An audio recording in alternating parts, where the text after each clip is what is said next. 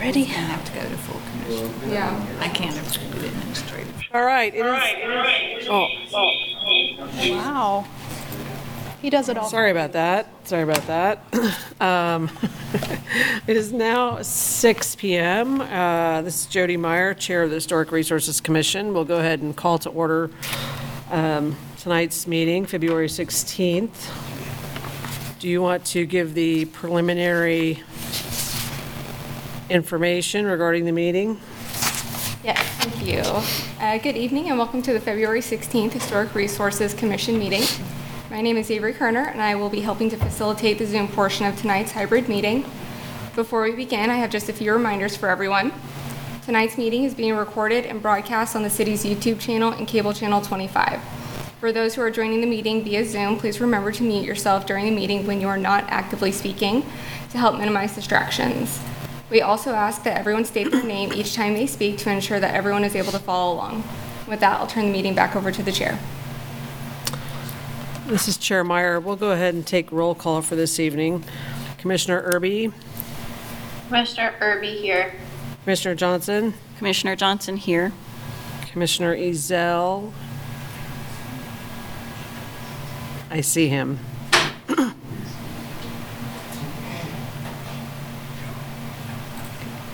He is here, he's muted. Commissioner Klein, Commissioner Klein present? Commissioner Coleman, Commissioner Coleman here. Commissioner Holly. Commissioner Holly here. All right, we have a full deck tonight. Um, We will then move on to the first item on our agenda, which is communications. Do we have communications from other commissions, the State Historic Preservation Officer, or the general public? You do have a couple of communications this evening that were for a specific agenda item, and they were added to the packet this morning, or actually yesterday afternoon.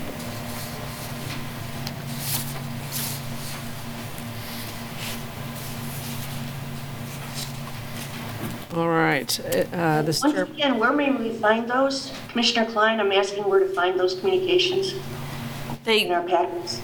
they are with the item number in your packet. If you click on, click on the agenda item report. Okay, thank you.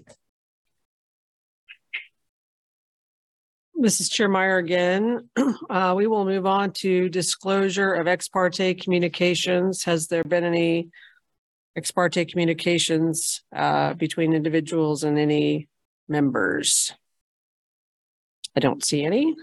Um, We will then take up declaration of abstentions for specific agenda items by commissioners. I'm sorry, Jeannie, did you? Are you raising your hand? No, okay. Uh, Is there any abstentions from specific agenda items this evening by commissioners? I do have my hand up now, um, Commissioner or Chair Meyer. Um, I had one question on one of the items in regard to, um, four oh nine North Second Street. I was wondering if we could, if I could ask that question separately. Oh, yeah, go ahead. Uh, my question is, um, they're asking to demolish a yellow brick building next to Johnny's Tavern, and I was, um, I'm aware of the fact that there's uh, going to uh, be a, a block redevelopment at some point in the future. So I, my question was, are they planning to demolish one buil- building at a time? And, um, how will that affect Johnny's Tavern? Lynn Braddock Zollner, Historic Resources Administrator. They were going ahead and taking down this part because of the structural nature and trying to move forward with getting some drawings done for the proposed redevelopment. Um, there are a couple of other structures that have been approved for demolition, and it depends on their timeline and how they're um, proceeding with the project as to when those demolition permits will come through. This was approved by the HRC previously. Okay, thank you. Okay, this is Chair Meyer again. I don't think there were any abstentions from specific agenda items this evening. We'll then move on to committee reports. Do we have any committee reports this evening? The marker, Historic Marker Subcommittee did meet and discussed um, the marker for um, Margaret Vinegar, who the Equal Justice Initiative has um, provided a marker and the marker committee met. The marker's already been fabricated, so there was no discussion about the context of the marker, but rather it was for placement purposes.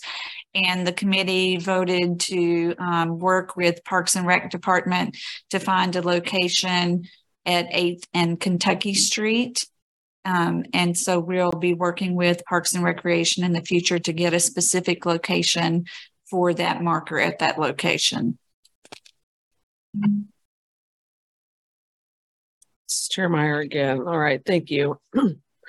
Um, we will then move on to our consent agenda this evening. There are administrative approvals, um, a number of design review applications. Is there any public comment on this item?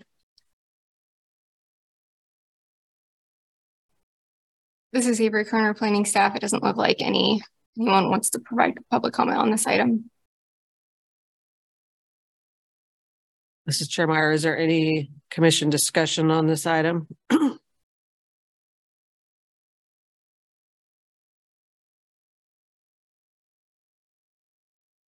I will move then that we confirm the design review applications according to the standards and information listed in the staff report for each application.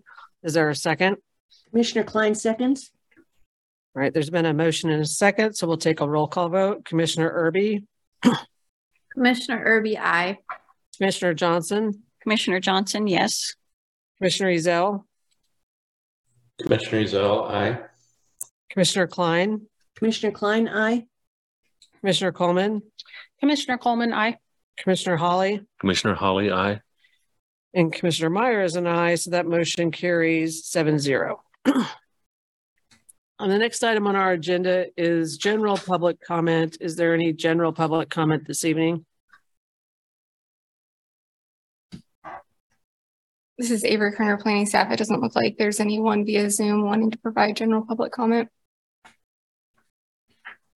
Chair Meyer. All right, then we'll move on to our public hearing items. The first of our public hearing items this evening is the Old West Lawrence National Register nomination. Lynn Braddock Zollner, Historic Resources Administrator. Um, this project was actually a result of a Historic Preservation Fund grant from the State Historic Preservation Office. It's passed through money from the National Park Service.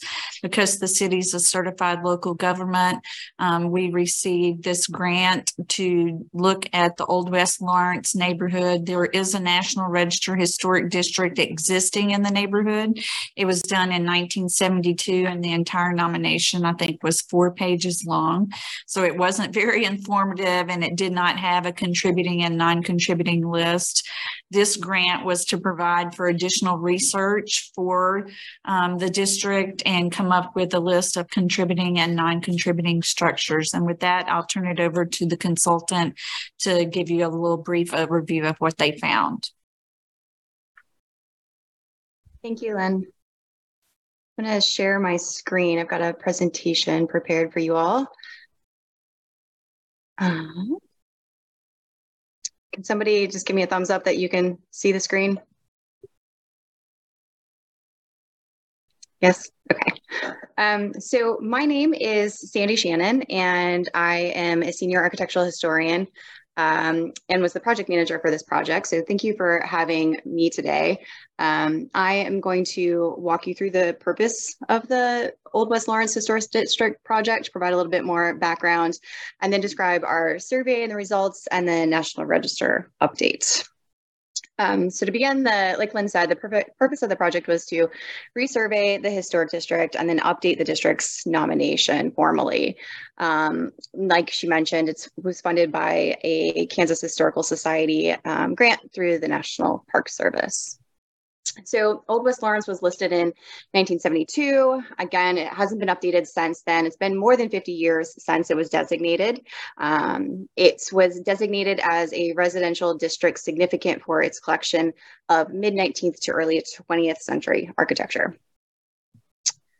Um, so it is common practice to update older district nominations for many reasons. The first is that places experience changes over time. 52 years has passed since the original nomination, um, and cities need, you know, accurate documentation of which buildings are present today and historic districts and their conditions. Um, so the inventory of buildings in the National Register nomination needs to be updated regularly to account for those changes. Um, the second reason we update nominations is that the standards have changed over time. Like Lynn said, um, we had a four page nomination before. Um, nominations of the era were pretty brief in terms of describing the history and significance of a district. Um, and they also lacked a lot of the technical details that are required today. Um, the last reason we update nominations is that buildings that are classified as contributing in a National Register Historic District can be eligible for historic preservation tax credits and grants. So we want to make sure that property owners who are eligible to receive those um, funding opportunities can actually participate in those programs. So our project um, began with a survey of the historic district. Um, surveys include preparatory work, the actual field documentation, research, post-field processing, and then um, recommendations. So our fieldwork was conducted in January 2022, um, which was an ideal time to document with the leaves off the trees, um, albeit very cold. a team of two architectural historians, myself included, um, documented the properties using tablets to record information about each building. Um, we noted things like architectural style, exterior materials, um, and alterations, and then we took photographs with digital SLR cameras. All the work was um, conducted from the public right away. Um, our tablets had GIS-based digital maps loaded on them with current property boundaries, um, building data from the city, and a high-resolution current aerial. And then um, we like to overlay our historic aerial we like to overlay our maps with historical aerial photographs in maps. Um, that way we can toggle these historical layers on and off to help us identify changes to properties over time and when those changes happen. So here, for example, is a snip um, of a block with a 1918 map overlaid on top. And from this, we can tell that the detached garage for the property at center left was built after 1918, right? And then there's an addition at the rear. Uh, so combine our professional judgment with tools like this to um, accurately document changes to a property over time. Every property owner in the survey area was sent a letter informing them of the project and how to learn more. And then they were also invited to an open house where city staff and the project's architectural historians met with members of the public to discuss the project and gather information about properties in the district. After fieldwork, we uh, set out doing research on individual properties and the general history of the area, which involved reviewing historical maps and photographs, um, archival newspaper articles, data from previous surveys, written publications, etc. Um, this, the pictures here are interesting. They um, show how we compared 1986 survey photographs of the district with photographs from our survey to identify changes over time. Um, so as part of the post-field process, another thing we did was we digitized a 1991 survey of the district that we found on paper in the archives at the University of Kansas, and we matched each of our surveyed buildings with that prior documentation. Um, and all that prior data was reviewed and incorporated into the new digital data set so that the historical and current survey data now live together for the record, which is great. Um, all of our survey data goes through a two-part QA/QC process where it is reviewed by two architectural historians. And then in consideration of a resource's significance and integrity, we make a recommendation regarding whether a property is contributing to the historic district or non-contributing. Um, we also made recommendations regarding properties that may be individually eligible for the National Register, which I'll talk about uh, more in a bit. So the last step of the survey process was to submit the data to the Kansas Historical Society for the Kansas Historic Resources Inventory, which is their statewide database of surveyed properties, as I'm sure you all know. Um, so survey results. As a result of the survey, we documented 127 residences and 121 secondary resources like garages, carriage houses, carports, and sheds. Um, we found that overall the district was remarkably intact. It looked much like it did when it was listed in 1972. Um, most houses still had their original windows, doors, cladding, and other architectural features. Um, some houses had a new addition at the rear, but they were generally smaller scale and not super visible from the road. So we were really quite astounded. Actually, it's one of the most intact historic districts we've ever surveyed. So kudos to you all for that. Um, we identified only one property that was rebuilt with a new house since 1971, which again is really quite remarkable. Um, so demolitions and infills of primary resources are just non-existent, basically. Uh, the addition of these traffic calming measures is a recent modification. Um, they changed the district setting a bit because they distract from the feeling of a mid 19th to early 20th century, century neighborhood, but really only minimally, um, plus they're reversible, so they are not that big of a deal. Um, so documenting and evaluating the ancillary buildings in the district for the first time was an important part of the project that really hadn't been done before. Um, we found the ancillary resources ranged from high style buildings like the one at left to more utilitarian buildings that still illustrate early residential living trends um, where the garage or the carriage house um, is detached from the residence, it's set off the alley, that sort of thing. Um, and together, the district's residences, their ancillary resources, neighborhood elements like the alleyways and the brick streets and sidewalk segments, and then small scale features like um, hitching posts and landscape piers. Together, all those things create a really strong sense of time and place from the mid 19th um, to early 20th centuries.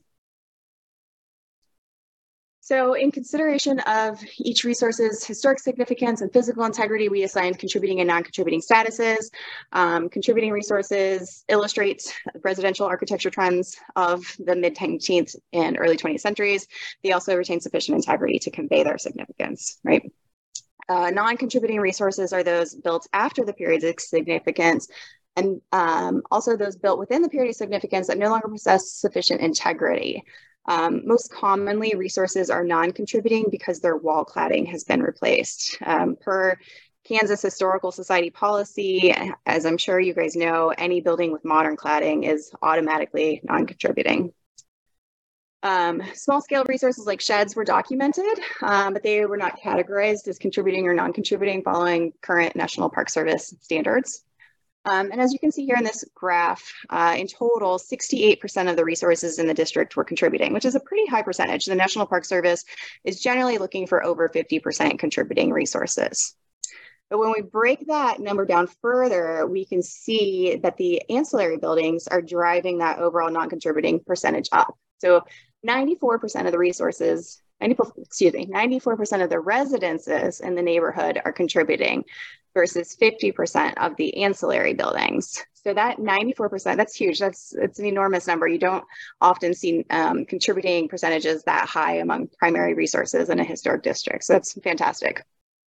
Um, most changes that have occurred in the district have been to ancillary resources through garage door or other material replacements, the demolition or removal of um, historical ancillary buildings, or new ancillary building construction. Um, and though the ancillary resources help convey the feeling of an early residential neighborhood, they are less critical to the integrity of the district than the residences, um, which again maintain excellent integrity. So we recommended five properties individually eligible for the National Register. Uh, each embodies the characteristics of their respective architectural style and displays um, excellent design and craftsmanship. So after we finalized the survey data, the next phase of the project was to prepare the formal National Register nomination update. Um, the update summarizes the prior nomination and the changes we are making as part of this new amendment.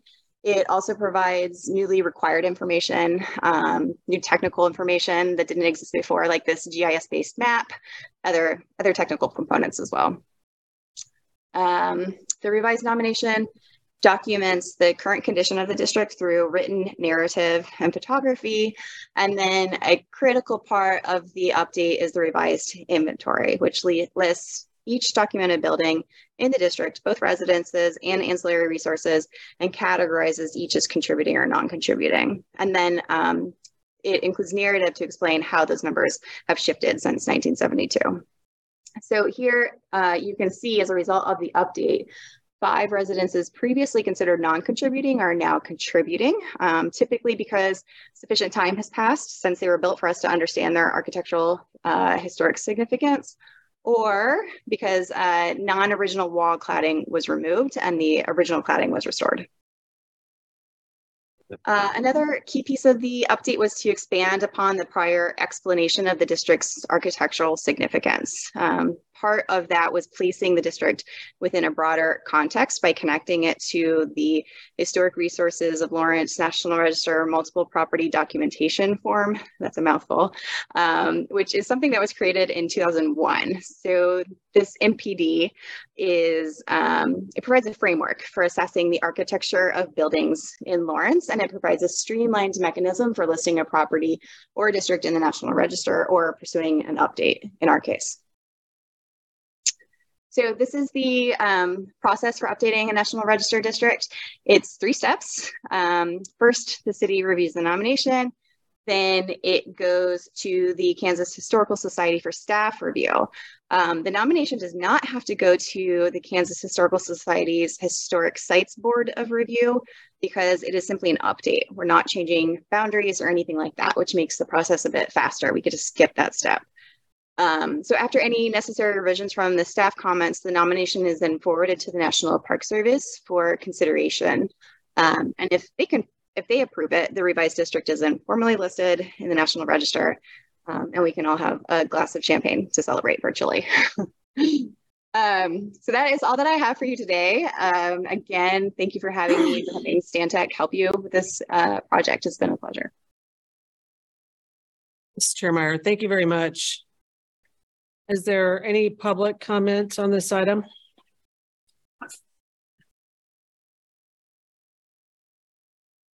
Uh, Dennis Brown, uh, Lawrence Preservation Alliance. I almost said president. There's the president, Mike Delaney. Uh, I just have a little information for the consultant on a property that uh, was confusing to them. The uh, ancillary structure on the southeast corner of 7th and Louisiana, um, uh, which the consultant did label as uh, non-contributing, but they weren't sure if it was an infill or just heavily altered original structure, but it is an infill. Um, I was the uh, painting on that project uh, for the house, and there was a a really cool uh, uh, one story multi bay garage that was probably built in the 1920s to 1940s uh, that was fell victim to uh, arson. No one was ever charged. We think it was somebody walking through the neighborhood. It burned to the ground. Uh, the fire was so hot that the reason I was there painting the south side of the wonderful two-story house, the uh, late the the acrylic paint on the outside had bubbled up. And when you opened up the bubble, the rest of the old paint residue, the old oil paints, was literally the texture of sand. And it just fell to the ground. We were so close to actually losing that house. But uh, so they did, uh, it had to get reviewed, but the new uh, infill, the replacement plan was uh, approved, and that's entirely a replacement structure. Mr. Meyer, thank you. Any other additional public comment? Does anyone joining the meeting via Zoom wish to provide public comment on this item? Doesn't look like we have any additional comments. Okay, this is Chair Meyer. Then we'll bring it back to the commission for discussion. I have a comment, uh, Commissioner Coleman. I was wondering how the boundary was drawn. Um, the submitted nomination uh, update looked like it didn't have all the information that will eventually be completed and, and submitted.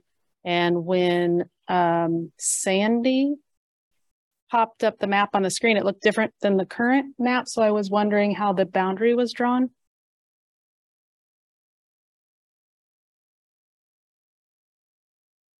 Lynn, do you want to take that or do you want me to do it? I'm happy to. You can go ahead. Okay, this is um, Sandy Shannon again. Um, so the original boundary for the historic district, um, our understanding from Lynn is that uh, they basically created a boundary around an area that had neighborhood interest. Um, it was sort of arbitrary at the time. Um, and it was outside of our scope to reevaluate that boundary and see if we could expand it. Um, so we um, stuck to the original boundary. There is one um, technical map correction that we have in the nomination, um, which may be what you're referring to. There was a property that um, sort of got cut in half um, in the original nomination and the the residence was technically inside the National Register District and the um, ancillary building, the associated ancillary building was outside the district. So we just bumped out that parcel boundary to include, we bumped out the National Register boundary to include the entirety of that parcel, just like with um, other properties in the district. That was the only difference. Thank you. Mm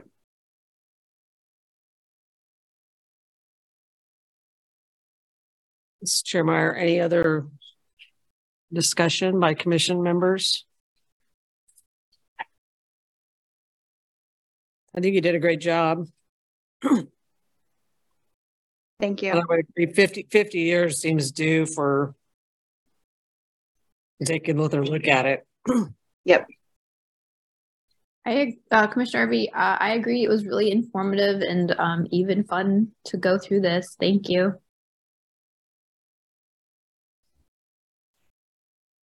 Mr. Chairman, oh, go ahead, Commissioner Klein. Um, Commissioner Klein, I would just add uh, again the same thing. Um, I it's incredibly um, fascinating historical reading and uh, wonderful documentation of all the extraordinary properties, uh, whether they're contributing or not, uh, to the Old West neighborhood. So thank you so very very much for your services, and uh, it's really exciting. Thanks. Thank you. Chair Meyer, I, I think we're all supportive of uh, the nomination. I don't think that requires anything else from us, does it, Lynn, other than our commentary? No. All right. Well, good luck with that. Okay, we will now move on to public hearing item number two on our agenda this evening, which is the Barker Neighborhood Survey number two. Lynn Braddock Zollner, Historic Resources Administrator. Like the previous nomination, the Barker Neighborhood um, Historic Resources Survey was funded with the Historic Preservation Fund grant through the State Historical Preservation Office, and um, the money is actually from the National Park Service. Several years ago, we did the Barker One survey um, that looked at properties between 15th Street and 23rd Street and um, east, no, sorry, west of Barker. So this survey, and I'll let the consultant go into the boundaries of the new survey, but this was to complete a survey for the entire Barker neighborhood and come up with any recommendations that the consultant may have. And with that, I'll turn it over to the consultant. Hey, everyone. Excuse me. Um, I am Sarah McLaughlin. I am a senior architectural historian with JMT. Um, I am also going to share my screen with you. Um, hopefully this, this will work successfully. Um, and um, let me know. Can you all see that? Yes. Yes. Yeah. Okay, great. Um, so make it go ahead. That would be the next step. Okay, um, just a little bit about us. Um, JMT is uh, an engineering firm with our cultural resource group sitting within that. Um, we have uh, offices up and down the East Coast and over to Texas, and have some staff in Michigan as well.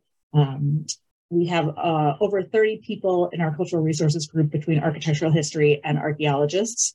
Um, all of us meet uh, the Secretary of Interior standards um, for each position they hold. Uh, myself personally, that is in uh, architectural history. So the scope of this project um, is, was to complete a historic resource survey um, and building inventory for the, the second half of the Barker neighborhood um, to identify and evaluate the resources within there. Um, and then from that survey, recommend properties uh, and or areas that should be considered for listing in the National Register. Um, our half of the survey consisted of approximately 346 properties. Um, and then the survey and inventory um, ultimately will be used um, to identify historic resources to assist uh, in the evaluation of different development projects. So this is just um, a map showing you the two phases of the project. Um, phase one in the pink and phase two uh, is, is what we did. Um, I think the next, yeah, the next has the actual boundaries. Uh, so we went from Barker Avenue to Burroughs Creek Trail on the east and between 15th and 23rd Street. So kind of a, a spanning area um, covering a lot of different types of buildings and and years um, compared to the first phase of the survey, which was a little more condensed and um, I think there was a little more cohesion uh, in the first the first phase. So again, these are just uh, the boundaries of the area that we surveyed, um, kind of over the over the years using some historic mapping. Um, so you could see in 1887 the, property, the land was still kind of carved up into larger parcel, parcels um, and and not nearly as uh, developed. Um, even same same into excuse me 1912. Um, and then the the historic aerials I think kind of tell a lot as well. Um, obviously, well, the earliest we have is is 1937 and then you can see there's there is some development um, in the kind of mid 40s and then a little bit in the into the 50s but it holds off a little bit. Um, and then ultimately a lot of development happens between the 50s 60s um, and then even more so into the 80s um, on the eastern side of the project area um, with some more commercial and industrial uh, properties uh, and some more more modern infill So our project phases, um, not to repeat uh, Sandy too too much. I don't want to bore everyone to death. We held a um, a kickoff meeting uh, in December of 2021. Um, we did field work, uh, and the same as uh, Stantec, we do a lot of data collection with tablets in the field, uh, collecting photos, all different property descriptions, um, be it materials or um, additions, condition assessments, everything that is needed for submission to the KHRI database.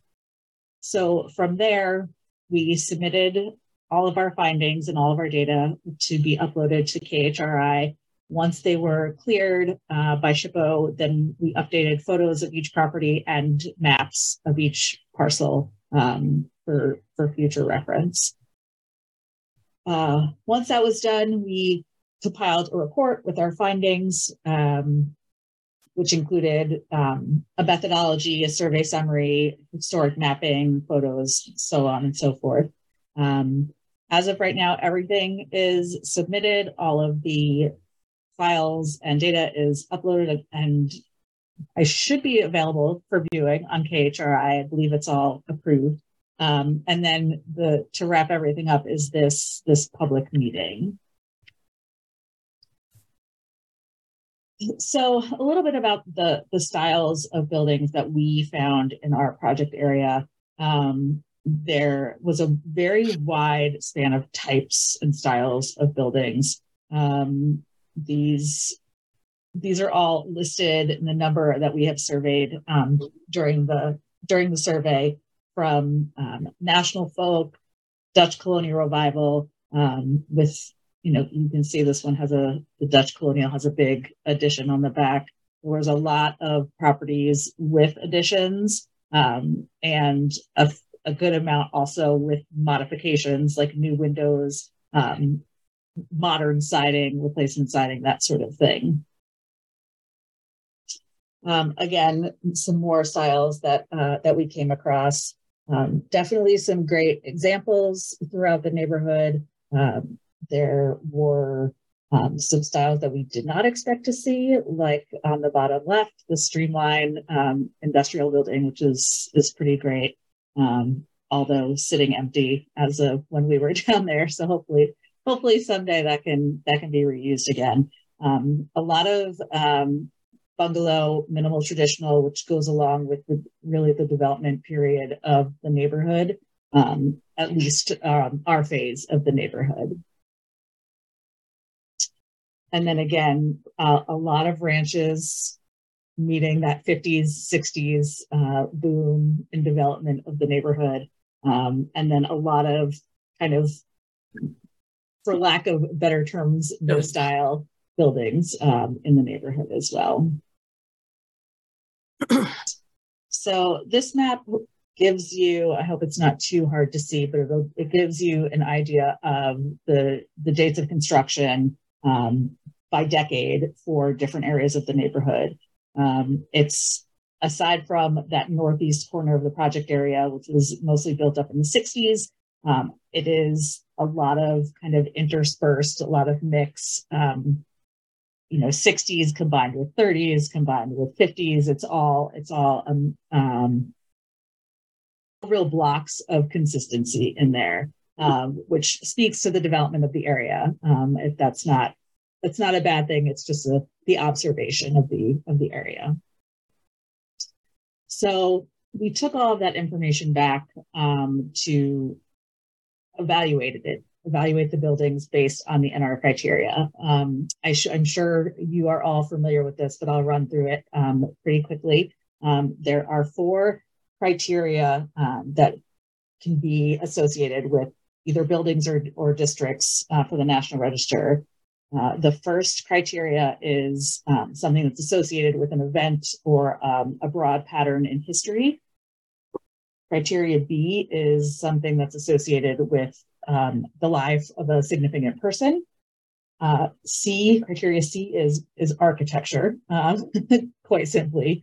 And D is um, an area that could yield uh, important information for the past. It's mostly archaeology sites. Um, so for this project, we evaluated uh, criteria A, B, and C. Um, so the findings for phase one of the project, um, which I sh should say was not, we did not do phase one. Uh, that was done previously by, by a different firm, but these, this was their findings. Um, they surveyed about 326 properties um, which they found that 221 were recommended as contributing. Um, should there be, um, and 98 non contributing, should the neighborhood support a historic district? Um, they found four to be individually eligible for um, the National Register. And these are the four um, the four properties that they they felt were were eligible individually for the National Register um, all on New Hampshire Street, um, two Tudor revivals, a craftsman, and an Italianate um, style building. So this is um, the next couple of slides is just going through with the, um, the determination and the reasoning for our findings for each criteria. Um, there's a little bit of um, explanation here. Um, so a little bit about the, the development of Barker neighborhood, when and, and how and why. Um, a lot of it having to do with the growth of the university um, and actually the development of a, of a streetcar. Um, however, there, there are no strong connections to either of those things um, that we're listing under criterion A. Um, because it lacks um, the association with any specific event or a broad pattern. Um, so under criterion A, we, we found it to be not eligible. Um, similar, similarly with criterion B, um, although it was named after um, a well-known uh, politician and lawyer and judge, a man of a Renaissance man, if you will, um, although it is named after him, um, it is not enough to warrant it being eligible under criterion B um, for a significant person. Um, and criterion C for architecture, um, there's a, a, little bit of background according to the, the National Register Bulletin for um, residential suburbs. Um, they often reflect popular trends in subdivision design, such as the picturesque style of the 19th century or FHA recommended curvilinear plans. Uh, they may also reflect popular architectural styles, housing types, and principles of landscape architecture. Um, majority of the homes in our survey area were constructed prior to 1970 and represent common styles and forms with few exemplary examples resulting in a lack of individual distinction. Um, similarly, like I said, a lot had um, exterior alterations, including windows and wall material. Um, so when considered as a larger entity, the neighborhood lacks um, the community plan cohesion, planned landscape architecture, and significant architecture with um, kind of innate embodied design and style. So we felt that ultimately, overall, the, the neighborhood was not eligible under criterion C as um, either.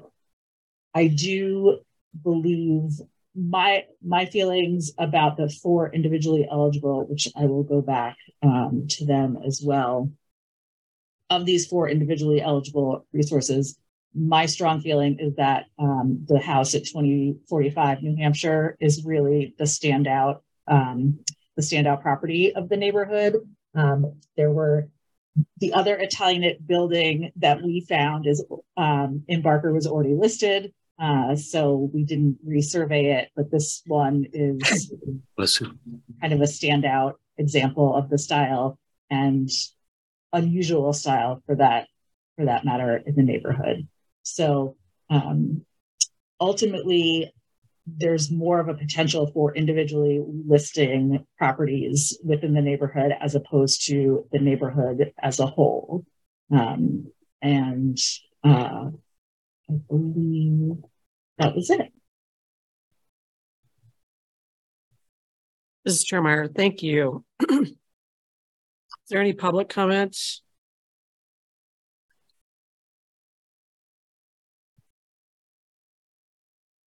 Uh, Dennis Brown again, uh, Lawrence Preservation Alliance Board. I want to talk about this uh, survey area in the Barker neighborhood a little bit. The one property in the survey area that is listed, the Samuel Riggs house, um, predates the rest of the neighborhood. It really has, uh, it's a fantastic property, but it has more uh, in common with uh, Haskell Row or the Miller house as being really uh, wonderful properties on large lots built outside of the city limits, and then the city grew around them to where they were incorporated into the city. So uh, the neighborhood was built around that house, and the two don't really correlate at all, other than uh, uh, proximity. Um, I was in reading the survey results, uh, 293. Oh, one more thing I want to say about that. The land development code consultant, uh, uh, we're following that process too, refers to a neighborhood like the Barker as uh, first ring, first ring suburban development. So beyond, beyond the core historic neighborhoods, you're starting to get in a little bit of the era of the vehicle, streetcars. Uh, so that first ring suburban development. So you've got Barker, you've got Babcock Place, University Place, West Hills. That's what those are all are. Um, so of 293 structures, residences that were uh, over 50 years old, so potentially eligible uh, in the survey area, 102 were counted as ranch houses uh, two split levels, 76 had no style.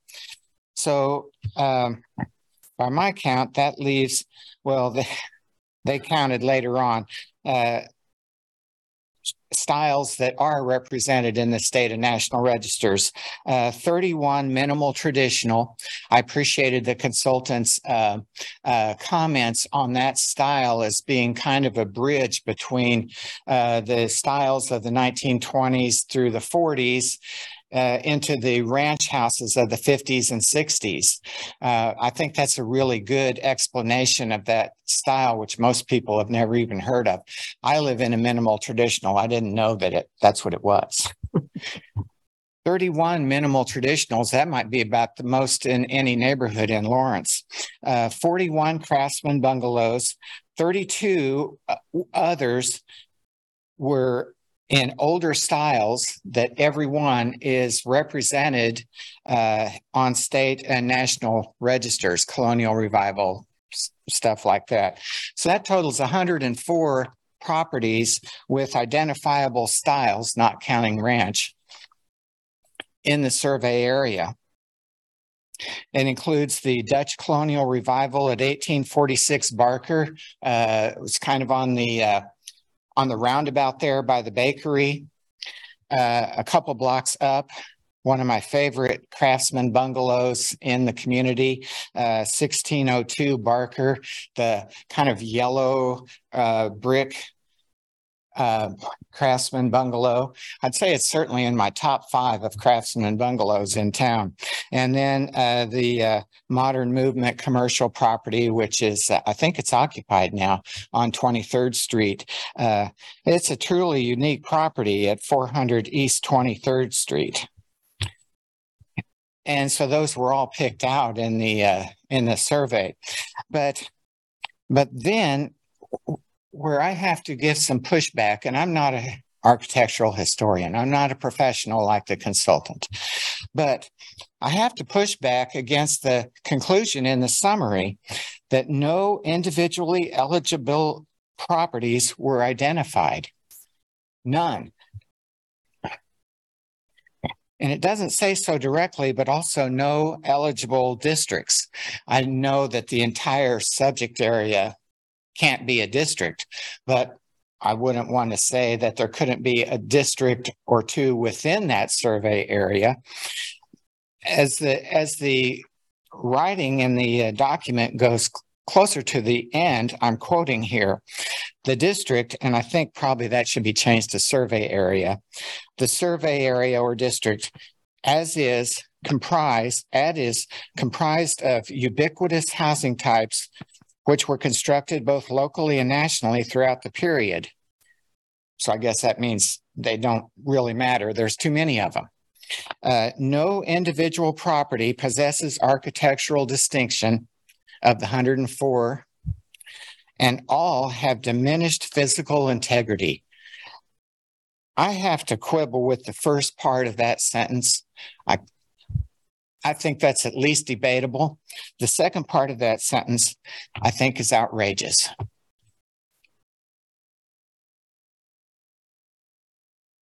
Mrs. Chair Meyer, is there further public comment? Did anyone joining the meeting via Zoom wish to provide public comment on this item?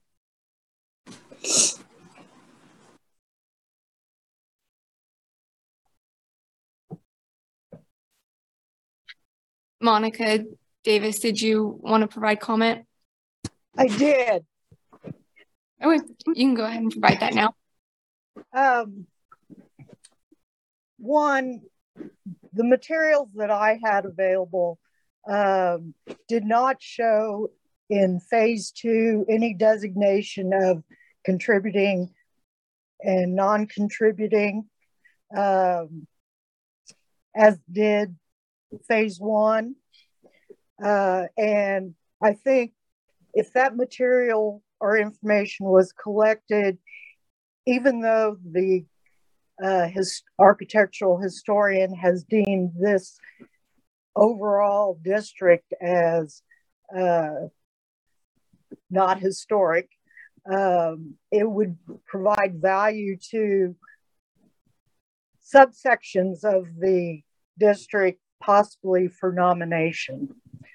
Um, I was kind of taken aback by the fact that uh, William S. Burroughs was not uh, mentioned at all. His house is included in phase two. Uh, he is definitely a national uh, entity that uh, has significance to uh, this district. Uh, Burroughs Creek Trail was named uh, kind of in honor of the location of his bungalow at 1927 Leonard. Um, I agree with some of Dennis's comments as well. Um, and on just trivial note, it would be nice if the PDF file was completely readable and had been spell checked. So I would reject uh, it for additional rework to clearly designate Barker as the name of the district as opposed to Baker. That's all my comment.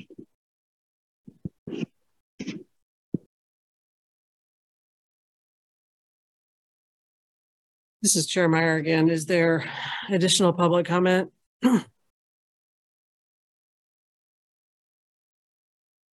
Does not look like there's like any not. other. Sorry. Well, we'll bring it back to the commission for discussion. Um, I actually was sitting there thinking about that too. Uh, and I guess my question to the consultant is that the issue of William Burroughs, did that come up at all?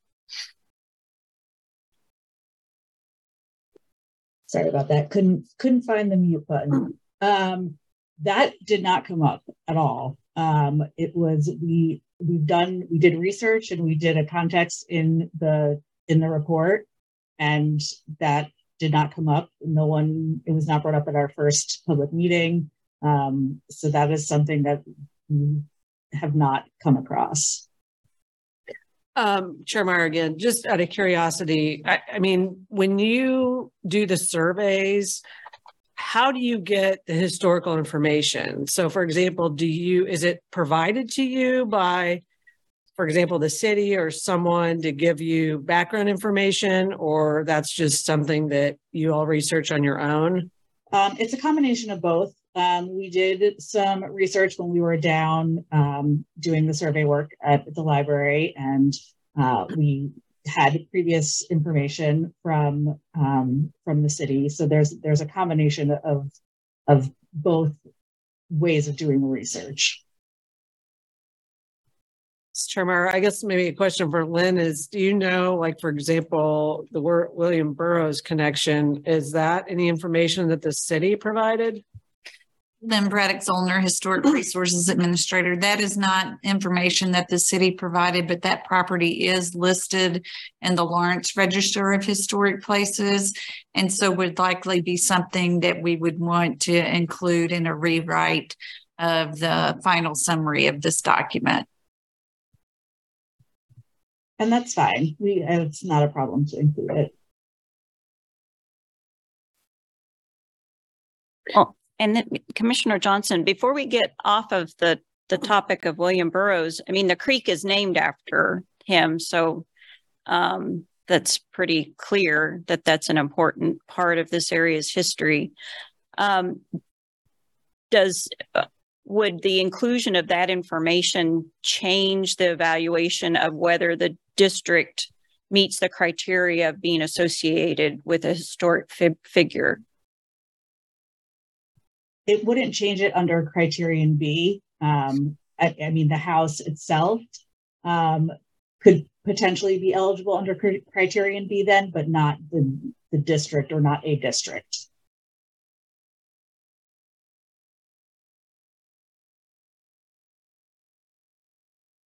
This is Chair Meyer again. Uh, this is just kind of a general question, which is when, as time goes on and we have different architectural styles that may not have considered to be historical in the past, but maybe in the future, for example, all these ranch houses, for example. Is, is that a situation where further in the future that might make something a district or might not? Oh, I mean, it definitely, it definitely could. I mean, they're, as of now, they're considered historic structures. They're over 50 years old. I mean, we've done surveys where we're looking at buildings that were constructed in the 70s and early 80s. Um, so as everything ages in, then they'll be evaluated um, for being a historic building or a building type.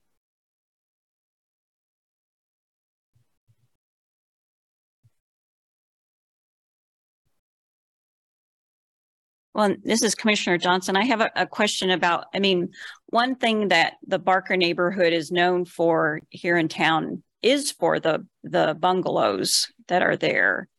And so I'm I'm wondering about if this isn't a historic district or what what is to protect those bungalows that's such a resource of that neighborhood.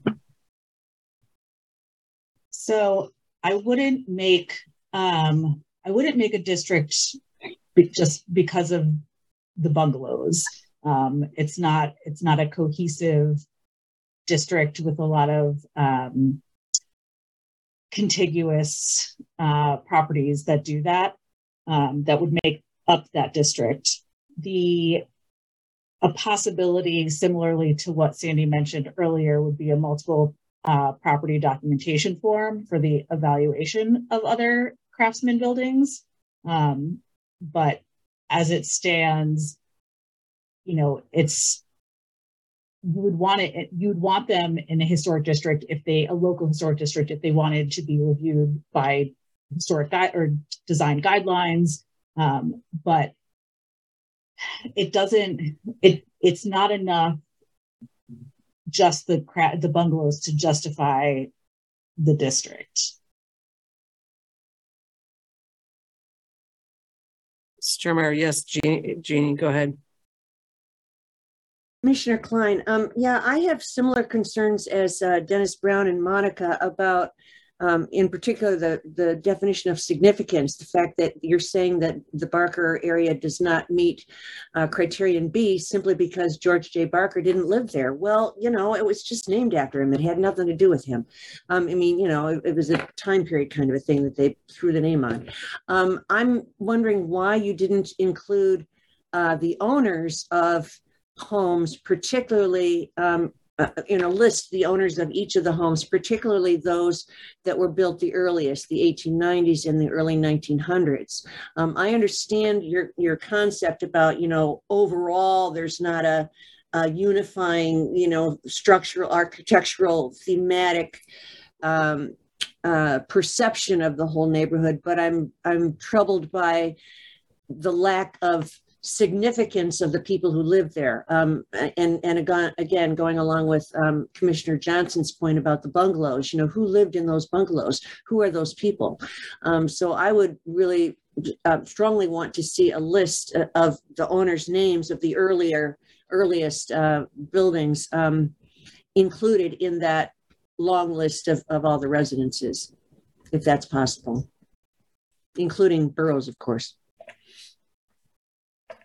So I that that's a, a, a, big lift that's that wasn't included as part of the original scope of the project. Um, going back and you know pulling records whether they be digitized or doing some deed research to find out who the oldest um, or older uh, whether it be original or some of the original um, residents of the properties are there there's it, that's a lot of work that budget did not cover for was not part of the original scope. Mr. Chairman, uh, Commissioner Klein, are you saying that that every initial owner of the property should be identified or just of some older properties? Just the older properties. I'm not saying, you know, the 1970s and and in 60s and 80s and so forth and the 2000s. I'm I think it's most important, you know, as, as was pointed out, the Riggs building um, obviously was on the edge um, and and has great significance. It's already um, uh, a major uh, Lawrence uh, register. Um, but you know, I'm curious to know the owners of the 1890s and the ni- the 1900 um, ones, and possibly the the um, the bungalows. I, I, I, I forget. Are those in the 20s and 30s? Mm-hmm.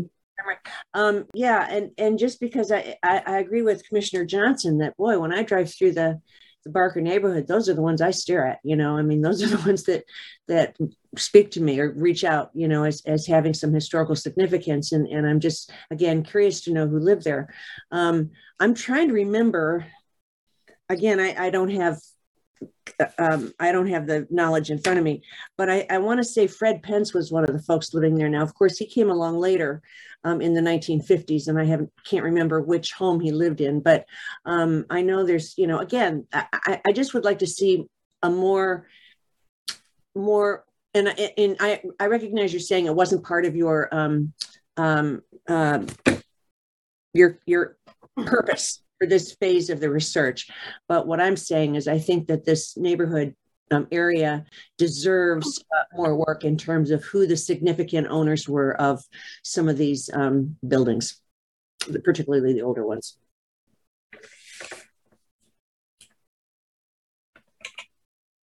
Well, and this is Commissioner Johnson. I I have to to quibble with the the notion that a district has to be of a, a unified architectural nature to be considered a district. Um, a real strength of the neighborhoods during this time period is that there were different styles and there were different builders. And we uh, try to to foster that today and keep ending up with suburbia with the same house stamped out one after the other. And that's not the case with the homes in this neighborhood. Um, so that it's actually um, indicative of the time period that there are so many different homes in the district and that that is is something to be protected and so I I just I take issue with that it's it's not a district because there isn't that unified nature to it.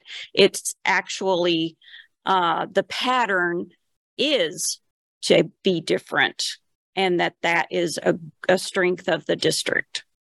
Sorry, I, I didn't mean I, I may have been misinterpreted. I didn't mean that it wasn't um, a district because there wasn't, you know, one cohesive style. That's that's not what I intended. It was more the mention of the craftsmen and saying that you know I, just the craftsmen don't justify because there's a good amount of them and um, they just they are not enough to warrant the district is is what I was trying to say. I did obviously yes, the evolution of different building styles speaks to a district. Um, that is, I apologize for for being confusing on that point. Uh, Commissioner Coleman, I have a comment. Um, Sarah, thank you for your work on this survey. Um, I think it's a really hard thing to do what you did you did and then face all of our questions. And um, I I think that when I read the um, the report, it seemed to me that you had used the National Register nomination uh, criteria to judge the district and the properties in the district. And I don't fault you for that. Um, I do. I would like to see Burroughs um, considered in in the uh, nomination, but I I think we here are used to our districts and cohesive historic structures, and this one, if it's not, I I think it takes somebody like you coming forward and telling us. So thank you for doing that. I I know it's hard to hear. I I um I always use the example of if somebody walked into my hometown, uh, I would be and, and tried to tell me things about it. Uh, I would be very defensive. So I know it's probably not a popular um, a popular decision, but our my and it I mean it wasn't obviously just me. Um, it was my team's professional judgment that that landed where we landed. Um, and I I do not begrudge any of you for for disagreeing or um, you know voicing your opinions. That's that's what this process is about. And and for better or worse, uh, you know, every thing about what we do is a little bit subjective. so this is Chair Meyer again. I and I also appreciate the work that you did. I I'll go ahead and I guess say what's on my mind about it. I, it the, the whole East Lawrence area, I think, is a very sensitive topic for both East Lawrence residents and the historic preservation community. I think as a community, we think that the East Lawrence side is not given enough consideration a lot of the time. And so I, I think it's hard to read a report where it suggests that there's not significance to it. And it just feels like yet again, it's not giving, it, it's not getting the what's due. Um, I do agree with Joy in that there are criteria that you used and does it meet that criteria?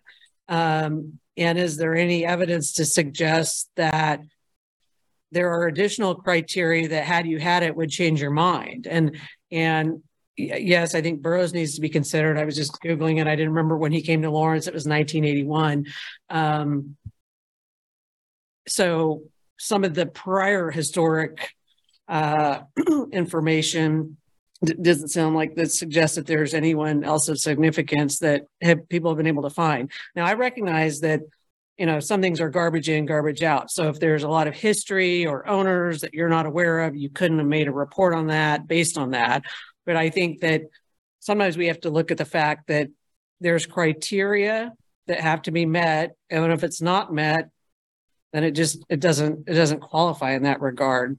So, and I, I think it's also important to point out in the survey that, you know, there's both, I mean, there's the historic significance piece, which just may not be, um, seems to be lacking, and also the integrity of it. And so there's, there's a lot of things going on relating to that in terms of integrity of materials and that sort of thing that I think led to the decisions that that got made about that. So um, that's just kind of my off the cuff comments, but so I appreciate the the survey while I personally finding it disappointing that that was the result of that. Commissioner Meyer, if I may, one of the great things about a historic resources survey is it gives us a baseline to start working from. The fact that the survey didn't find a cohesive district or many individual properties for listing does not mean that they aren't there or they couldn't be there. This is a baseline level to give us something to work for. So if we see a property that looks like it should be eligible, we go back to this baseline and say, okay, why wasn't it? What would make it more and if we do additional research on it does that change the outcome? So this doesn't mean that there aren't significant historic resources in the barker neighborhood. It means that on this very cursory a beginning survey level that they didn't meet those national register criteria when we were looking at it as an overall survey phase area.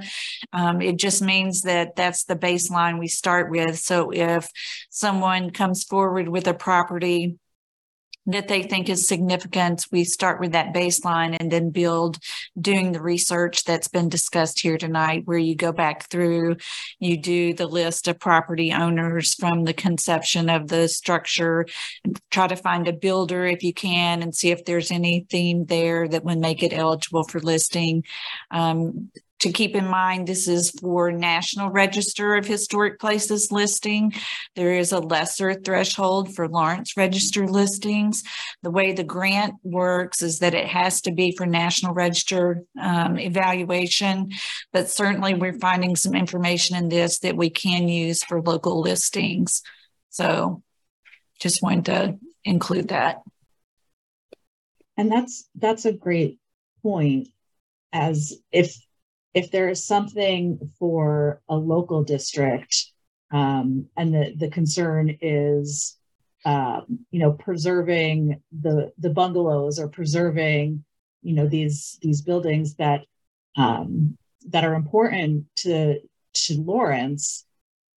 The, the local district you do you have that and then you have a set of design guidelines and you have some more control over what happens to those buildings um, and the like lynn said the threshold is a little bit lower it's the criteria is more of a on a local basis versus on a national basis so that that may be a very good way to to move forward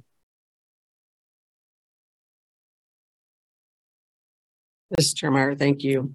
So I think what I'm hearing in conclusion is this is a baseline. This is not the end all be all. And certainly we can work to improve it moving forward as we gather information. So any other commission comments on this item? Well, and this is Commissioner Johnson. I, I, uh, would want a couple of things, um, like a, just that the, the report should be spell checked and like page six, the executive summary, the box cuts off information. So there's just kind of little okay. things like that in the report that just need to be tightened up um, before it's finally turned in. That's all. Sure. I guess that's a uh, a trick when uh, Barker and Baker are both words that the spell check is not going to catch it. So yeah. I do very yeah. much apologize for that. That is not very professional at all. So I do apologize. Okay, Chair Meyer, any further commission comment or any other comment for that matter? I don't see any. Thank you so much for your presentations this evening. Thank you. Thank, Thank you. you.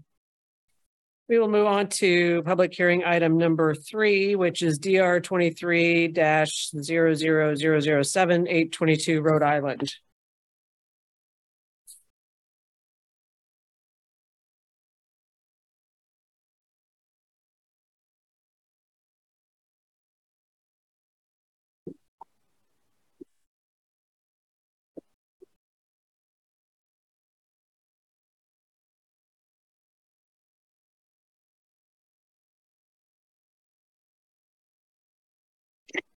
Good evening, Commissioners. Lynn Braddock Zollner, Historic Resources Administrator for the city. Um, this is a demolition request for 822 Rhode Island Street. Um, the primary structure is a non-contributing structure to the North Rhode Island Street Historic Residential District. The accessory structure is a contributing structure to the district. It's important to note that the demolition and new construction request is for the primary structure. The applicant intends to rehabilitate and save the accessory structure. This is the project location here in the light blue green color. The red that you see is the North Rhode Island Street Historic Residential District. The red and green dots you see, the red is for a non-contributing structure and the green is for contributing structures. So you'll notice that the house is shown in the district nomination as non-contributing and then the um, green shows that the accessory structure is contributing. This is the primary or the west elevation of the structure. Um, when staff went in to do an inspection um, for the project, someone before the previous, before the existing owner, previous owner had gone through and done much demolition. There was not really anything left. And you can see here on the porch, they had supported it with columns or if you could call those columns, I will say posts. Um, this is showing the rear of the structure, and you can see here some of the additions. You could also tell that from the previous slide. Um, if you see unique roof lines, this was obviously an addition here. Somewhere in the middle section was probably the original structure, and then this was a historic addition. This is that backside again showing um, the addition and then um, probably what was a second story addition. This is the contributing garage that's on the property. And the proposal is to demolish, like I said, the primary structure and build a new duplex, on the property. This is the site plan for that duplex, and you'll notice that, um, like many structures in the district, um, part of the portion of the structure was pulled back to allow for that front porch. And then in the rear here, you have a garage that's spoken uh, spoken to in your staff report. And then this shows the existing garage that will be reused. This is the primary elevation showing that front porch that's so important in the district. Although it does have an upper deck associated with the porch, uh, upper deck on a front porch is not um, compatible with the district. It does not exist in the district now. You'll notice in your staff report some discussion of the different materials that are proposed for the structure and then the large windows, um, which may not be compatible with the overall character of the district.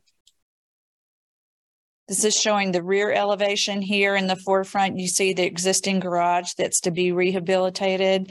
And then over here on the left-hand portion of the screen, you'll see that proposed carport. And this is the side elevation of the structure. And then the north side of the structure. One thing that's not mentioned in the staff report, which um, probably mentioned, is that there are solar panels um, designed into the structure. One of the things we look at with solar panels in historic districts is that they be on accessory structures or to the rear of the structure. So staff would recommend losing these first probably four or five rows of panels so that it's set back so it's not a dominant feature in the district. This is showing an elevation view with the um, height comparison to the structures to the north and south. The um, proposed structure would be uh, less in height than the new structure that's to the south. And then it would be taller than the existing structure. You just did a design review application for this structure. The small structure in the front was the original house, and then the addition is to the back and to the side of the structure. And there is a deck above the addition to the structure, but it's basically to the rear of the structure and not on the front porch. This is showing that same cross section where you see the rear elevation of the structure in height comparison to the structures on the north and the south. And this is showing a rendering of the project looking um, toward the project that the west elevation. Um, staff is of the opinion that there are many great things about the proposed replacement structure. Just going back to the demolition of the historic structure, um, it's rare that staff would recommend demolition of a historic structure, particularly in a historic district. This one was considered non-contributing and doing a little research. The reason it was non-contributing it was because of all the additions to the structure and also the artificial siding that had been placed on the structure um, going, um, I met the owner and contractor on site and went through the house. Um, it has been totally gutted. There are um, few remnants. There are some of the lath left um, from where the lath and plaster walls were. There's some window surrounds that are being that are still there that are historic, but other than that, um, everything on the interior is gone. So staff is of the opinion that it does warrant demolition because of the condition of the structure, the fact that it was a non-contributing structure, and there's it's really difficult to tell what the historic structure ever was in the property. So the replacement plan the overall um, it's large for the site especially when you consider that it was such a small structure on the site previously and the smaller structure to the north but that structure now has a large addition on the rear, so it does help mitigate some of the overall size of this proposed new duplex. Um, so the height is within the range of heights within the district. Um, the applicant first submitted a design that did not have a front porch. They, after they read staff's evaluation, or actually it was before that when staff said you got to have a front porch. They went back and did a redesign to add that front porch was a really good improvement. Overall, the project is clearly differentiated from the existing structures in the district, which is one of the National Register um, criteria, well, the Secretary of the Interior standards is to be clearly differentiated.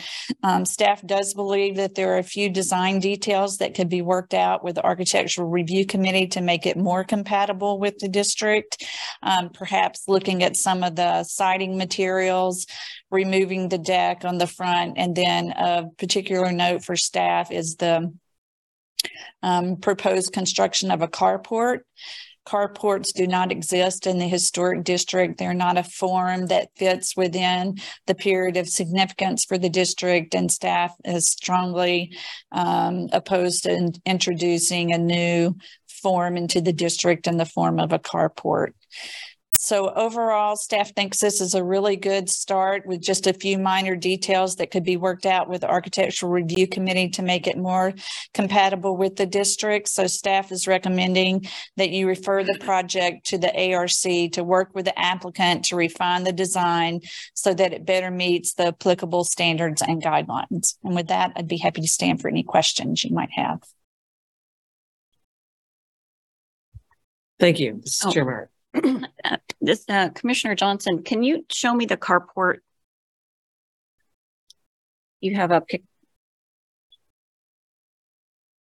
This is the roof of the carport and then the columns go down. oh, okay, thank you. And did you want to see where it is on site or is that? Uh, no, that's, I, I, that looked kind of like a solid building to me in that drawing, and so it like, it was confusing. Okay, gotcha.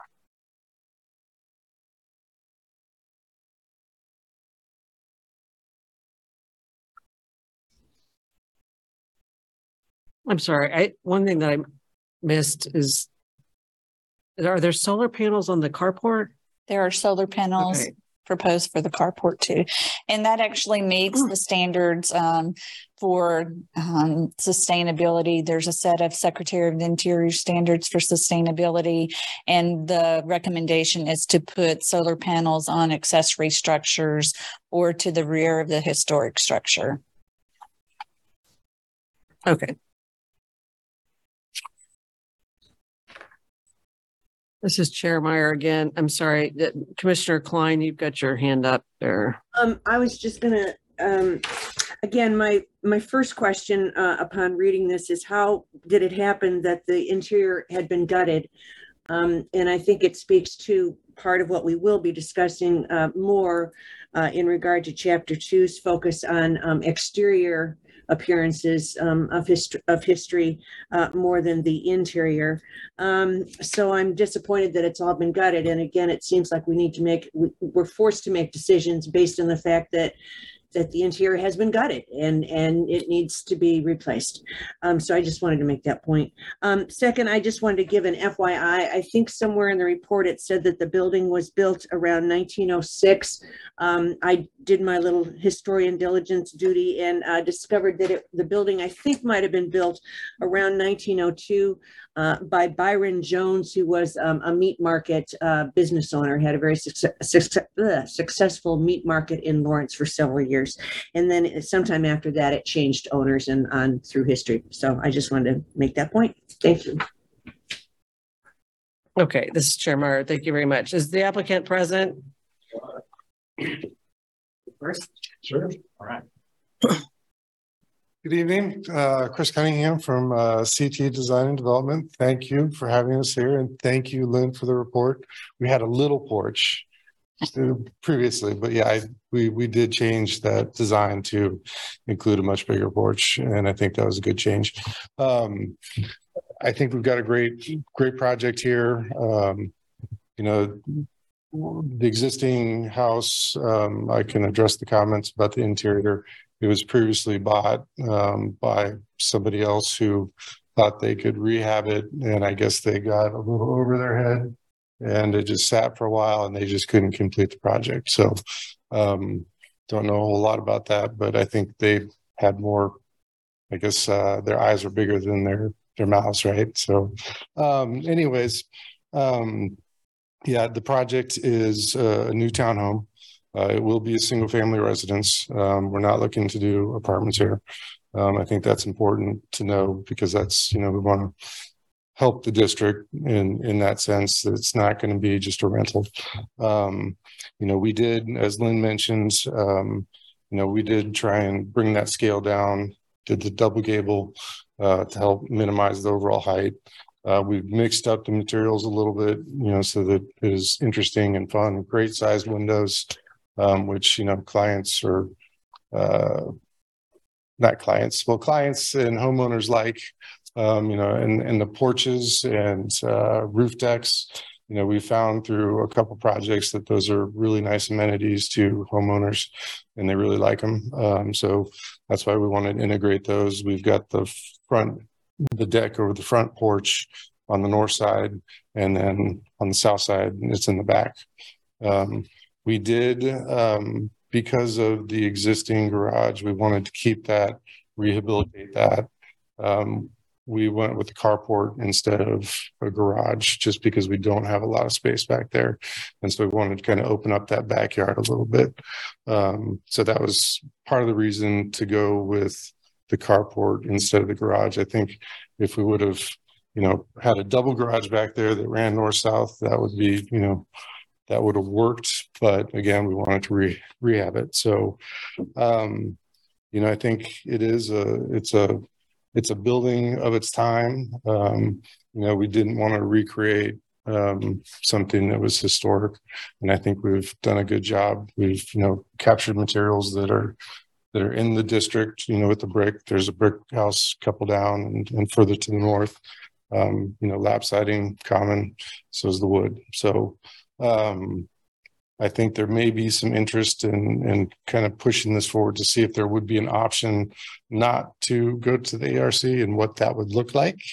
Um, so I'll let Landon maybe speak to that a little bit. Um, did I miss anything else, Landon? I don't think so.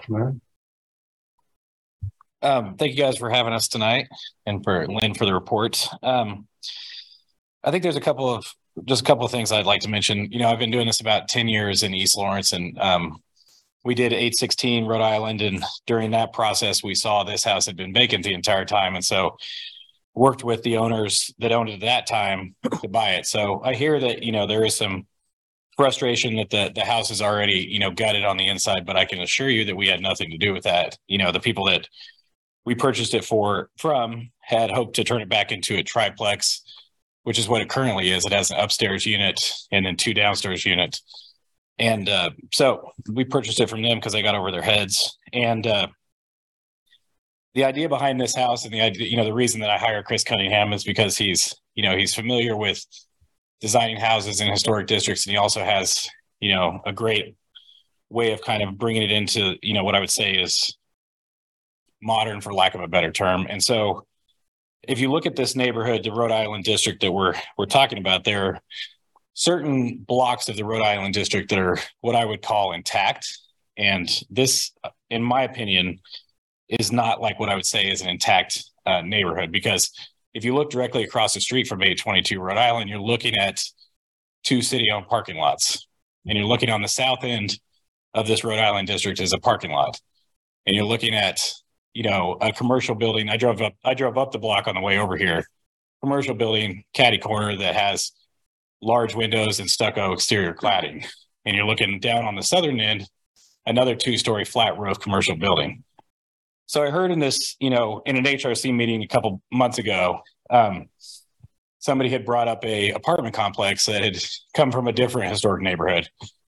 And one of the um, commissioner at the time, I don't know who said it, was said, what's appropriate in one historic neighborhood is not appropriate always in another historic neighborhood. So I could see this house being, you know, if I tried to put it down in Old West Lawrence, yeah, we might have like, you know, maybe it's not appropriate for that neighborhood, but I feel like in this neighborhood on, you know, 822 Rhode Island, I feel like it is an appropriate structure because if we change, you know, if we eliminate a lot of the siding options and if we downsize the windows, then we kind of end up with what has already been built to the south of this property, you know, which is a duplex that was approved in, I believe, in the staff notes in 2016.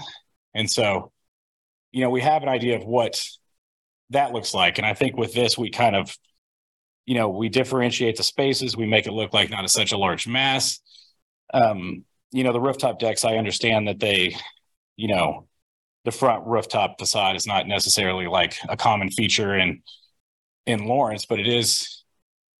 I mean, I think it can be done to to look nice in the neighborhood. Um, and then, as Chris touched on, kind of uh, a little bit, you know, there's a trade off I believe in my head that, you know, we love, you know, anytime I come to a house that I can save or I can save part of it, I try to do that. In this house, um, you know, I it's amazing that it was built in 1902, but it's hard to tell which part was built in 1902. The best description of this of this house, and I was kind of hoping Lynn would come up with like a crazy architectural style I hadn't heard, but um, was the Darth Vader house. And so if you kind of look at it, it looks like the Darth Vader head. Um, and I just don't think, in my professional construction opinion, I just can't see any way to to save it. Otherwise, we would have tried. But we can save the the garage in the back. Unfortunately, the garage in the back faces the wrong way for us to put another garage in. So, you know, it faces to the south, right? Am I right? Faces to the south. And if we jam another garage, you know, we bring another garage back away from that, would it be that south side where we have the carport? If we bring another garage and we build another garage, I feel like we're kind of just making a giant mess out of that that backyard. So that was kind of the as I worked with Chris and his team as we came, you know, like I was like, well, let's do two garages. And we, you know, drew a garage in there and it really just kind of eliminates all the light on the east side of that. Now I'm gonna get really confused. The east side of that south unit, if we put a garage behind it, eliminates all the light into that building. And a carport seemed like a nice, um, a nice like kind of compromise um, to be able to save the garage and still be able to provide parking for the the uh, south unit. As Chris touched on a little bit, um, the long term plan of these is to form a condo association and sell them to single family, um, you know, single family residences. Um, most of what I do, I think all of what I've done in my career has not been, you know, when I build spec homes, has not been turned into multifamily. Um, and so this is permanent as a duplex, but with the long-term plans of of condoing it out and selling them as single family to kind of maintain that single family um, nature and bring some more single family um, houses into that neighborhood. And I think, thank you for letting me talk. I think I covered all my all my points. Mr. Chair Meyer, thank you. Um, is there any public comment on this item? Are there any participants via Zoom that want to provide public comment on this item? Does not look like we have any public comment. I did have one. Sorry. Mr. Chair, go ahead. I did have one other thing that I forgot to ask.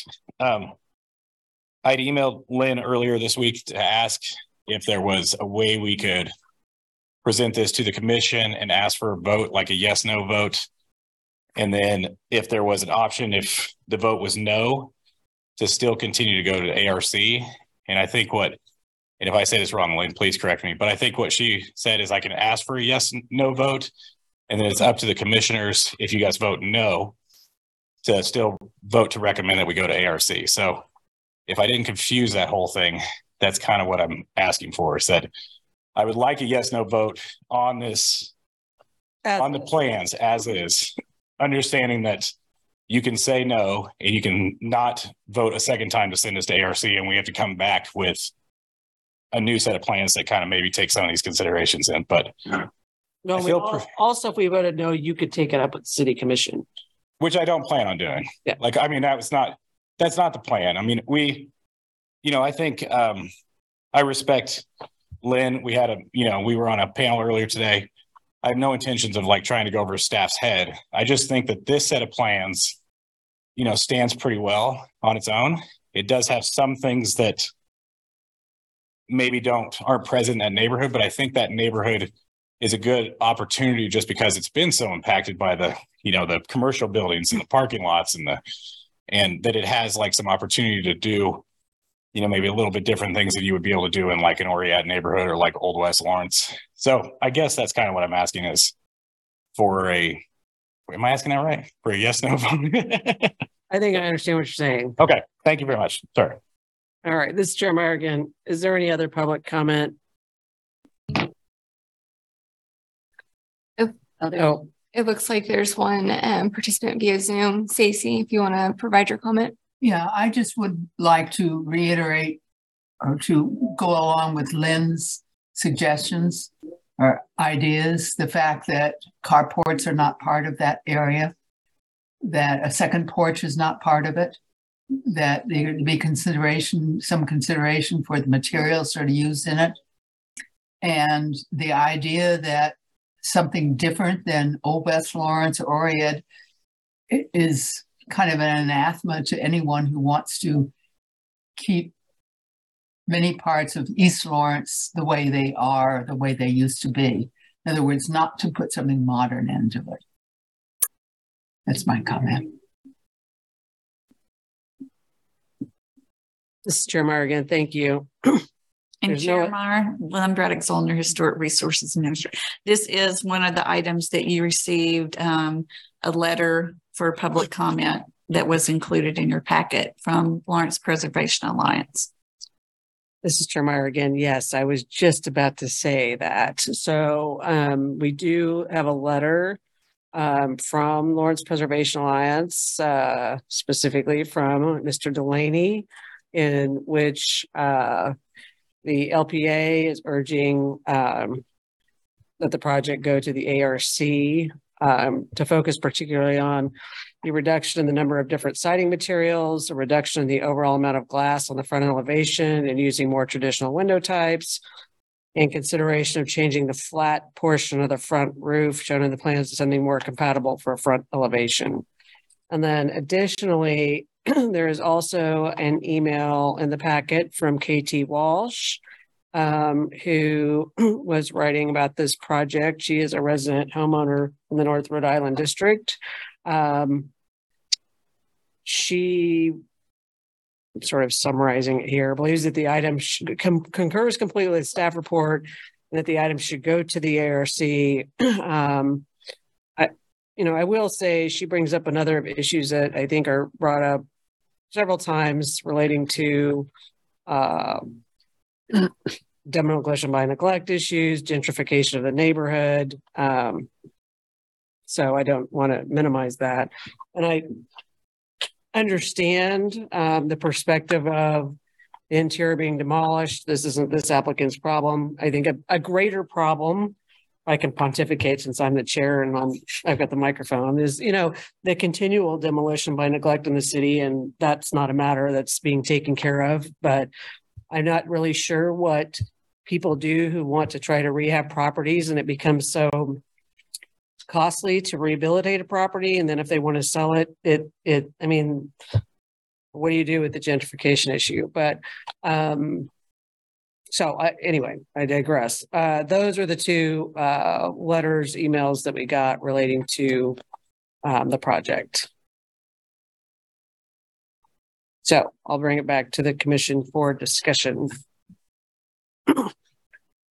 Well, this is Commissioner Johnson. I'm, I'm going to ask a procedural question.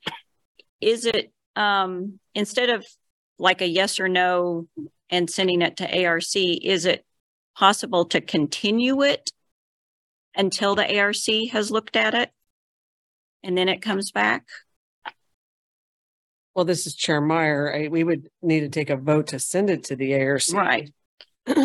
or applicants sometimes just agree to it and we do continue it I guess the, I was confused by the needing some sort of yes or no vote. I, I just, as- well, I assumed that an option was just sending it to the ARC. This is Chair Meyer again. I guess when I hear that, I guess the applicant would like to know if we would just approve it as it is. That's his goal. But if we would not do that, then he's willing to go to the ARC. That's what I'm hearing. Is that correct? Can I speak to that for a second? You sure may. So I think, yes, you did summarize that uh, really nicely. Um, I don't, I can't guarantee that this will be the plan that we would go forward if it gets changed dramatically. You know, like um, there might be if we can't do a carport, then can we really save the single fam- the single car garage and still get parking for the structure? And I'm not that it's not me like trying to threaten anything. I'm just saying like I don't know that if this gets dramatically changed in ARC that this is the route that we'll proceed with, if that makes sense. So it might be that we go back to the drawing board and you know if there's a current triplex and you know we try for a triplex. You know, if you talk about gentrification, just to recycle a little bit because you talk about gentrification and and uh, demo by neglect. And yes, those are both really, you know, strong words in East Lawrence. Unfortunately, like the cost of building is so expensive and the cost of re- rehabbing is so expensive that especially with like a project like this, it's nearly impossible. If I were to save this structure that's here, it is nearly impossible to make that work on any pro forma sheet that anybody does, you know, unless somebody was giving you a bunch of grant money or you're doing like a bunch of affordable housing money. So yeah, I would like, I, I I'm willing to go to ARC, but if it gets changed dramatically, then I think we might have to relook at it to still make it economically feasible to do. So. Mr. Chairman, again, thank you. Well, and and so this is Commissioner Johnson. I'll just I'll just say what's on my mind. um, I actually don't have a lot of heartache with the carport. It could also be considered a pergola, I suppose. Um, I agree with the Lawrence Preservation Alliance's uh, letter and assessment about the siding and um, the deck um, and the windows. The windows on the the right of the elevation have a look like the windows for stairwells in large apartment complexes and that's the the vibe I'm getting. Um, and so, in that sense, it looks out of place because I'm expecting to see a stair. It reminds me of the stairwells on the new dormitories up on campus, actually. Um, and so that doesn't seem to really be um, very residential. Um, I like the front porch. Um, I think in a weird way that the pushing the building back that and the way that the front is designed at the moment is mimicking the back of 816 Rhode Island, which the whole purpose of having that back part of 1816 Rhode Island was that it's behind the historic building and thus not prominent. And now this building is picking up on the design details of the back that was supposed to not be prominent, if that's making sense.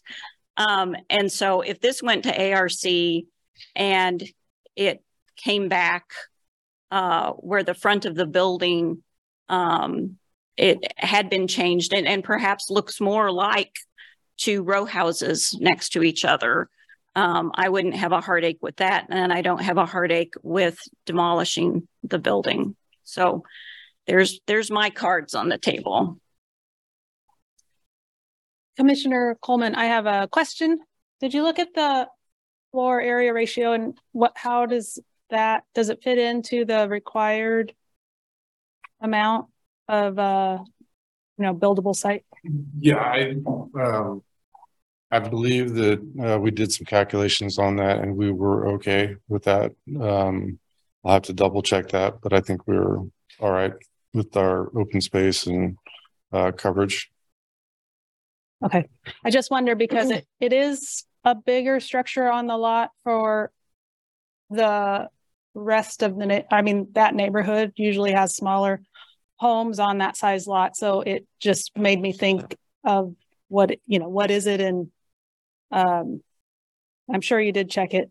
Yeah. So I just Yeah, like the like the house to the to the south, it's huge. you know, that's really big um, comparatively. Um, and I think one of the things that this project also does is it it gets the building situated right on the lot where previously the house was like six inches from the property line. Mm. Um, so it, it there's a little bit more space there uh, as well. Okay, thank you for that. Um, I I'm supportive of the project. I think that it's a nice design. I've seen what Landon has done around town and I, I know what Chris does. So maybe I'm biased, but um, I think there are some issues with the windows that the windows on the front facade are too large. And I would like to see a higher sill height and a double lo- window look instead of a storefront look. I think that would go a long way to making it look more in character with the district eh, or the area and not um and not too modern.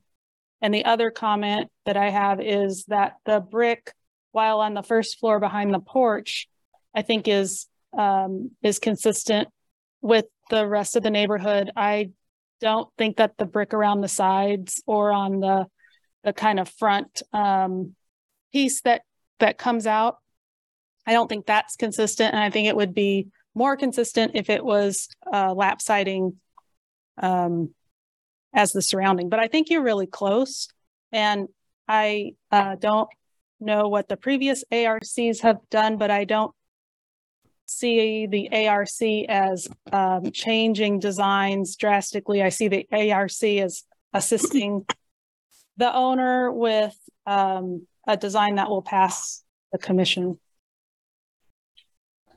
So I hope you're not scared. I don't know if it's the scheduling of it that's an issue. Yeah, and I, and I think that's exactly it. I think, you know, there's a, there's a desire to get the project rolling. Um, you know, just, you know, again, the process. Um, you know, if there's a way, you know, I don't, I don't think that we're opposed to going in and making some modifications, but it's the, the extra two months that I think there's, you know, some reservations about. Um, you know, if, if there's a way to streamline that, you know, I'm happy to make some changes. I mean, we're, we're happy to do that, but uh, I think that's something that, you know, we're willing to work with you guys on. Um, but I think there's also a desire to get going. So, Well, this is Chair Mayor. I'm not on the ARC, so I'm not, I'll leave that to other people who are on the ARC. Um, in terms of scheduling that, maybe I'm speaking a little bit out of turn, but I don't think I think everyone or most of us would rather see it go to the ARC to tweak some of these things. Um, I, I don't hear anybody saying change the footprint, change anything totally dramatically. I think your point about the windows is good. I mean, as somebody ha- has some west facing windows, particularly upper level when the sun goes down, that's that's a lot of sun. But um, and I think the storefront look is actually a good point. Um, I I sort of take issue actually with that upper level balcony myself. um, those are two of my bigger concerns probably, but maybe you ARC folks can say more about that. And I'd say for me, I think my comments and concerns are similar to some of the others that have been expressed. I do think it's close. Um, I will admit on a personal level, I'm sad to see that ramshackle house go because every time I walk by, I'm intrigued. Um, but because of its dilapidated nature, which is no fault to yours. So I'm excited to see a project um, that will go there. And I think something very akin to this would be a great addition. My biggest concerns are that front porch and the applique of the brick on the sides where it's I think I, I tend towards simpler materials um, and think that fits in with, you know, just a little less. Um, but I think the overall form is is pretty darn close. I I also think um, I know you referenced a two month delay, uh, Lynn. Assuming we could get something, we're on a normal. It would hit the ARC in two weeks, wouldn't it? It would on the first Thursday of the month would be ARC, and then you could be back here for the March meeting. So a month, but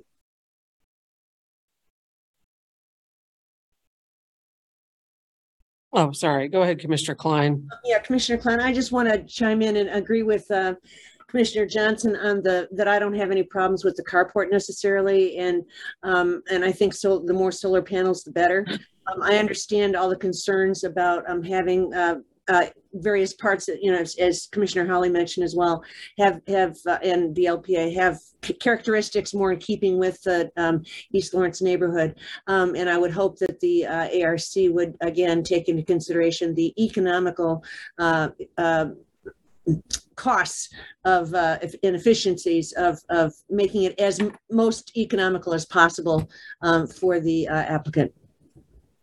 So um, if there's no other further comments, if you'd like a motion, Chairman Meyer, um, I could move um, unless there's more discussion. I don't want to cut it off. Mr. Chairman, thank you. Um, I, I did want, I guess I did want to point out one thing is just Lynn's comment earlier about the solar panels. Like, I think that may be something to be addressed in terms of taking a few of those off or moving them back so they're not as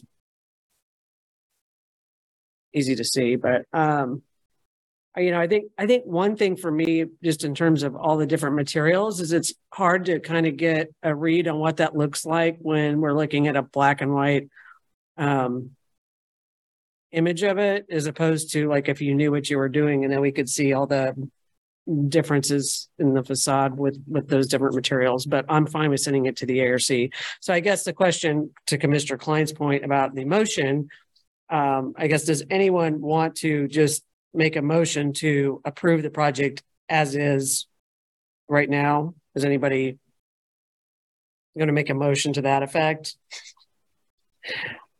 Or or the other option is just to uh, make a motion as is recommended in the staff report to send it to the ARC. I would move to uh, send the uh, project to the ARC. Commissioner Klein. This is Chair Meyer. Is there a second? Commissioner Johnson, second. Okay, there has been a motion and a second, so we'll take a roll call vote. Commissioner Irby? Or is Commissioner Irby still here? Actually, Oh, Did we lose her?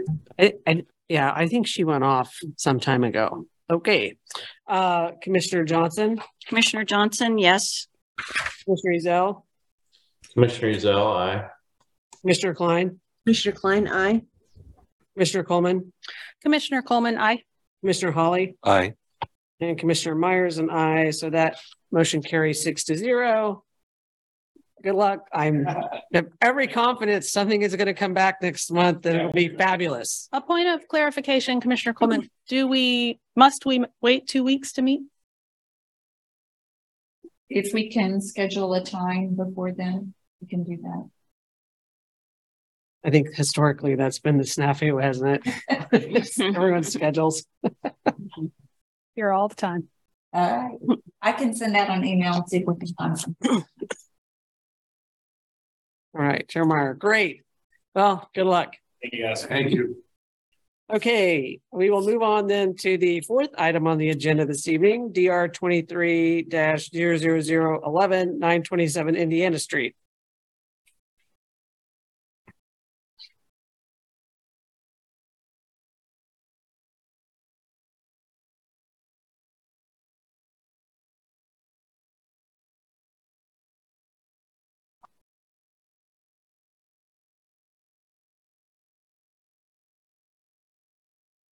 So this is nine twenty-seven Indiana Street. It is demolition of an accessory structure.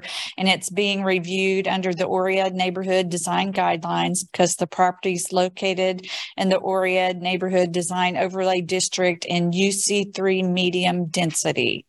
Um, want to point out, you could have uh, probably saw in your drawings, I might, should have been a little more clear in the staff report. This is part of a project.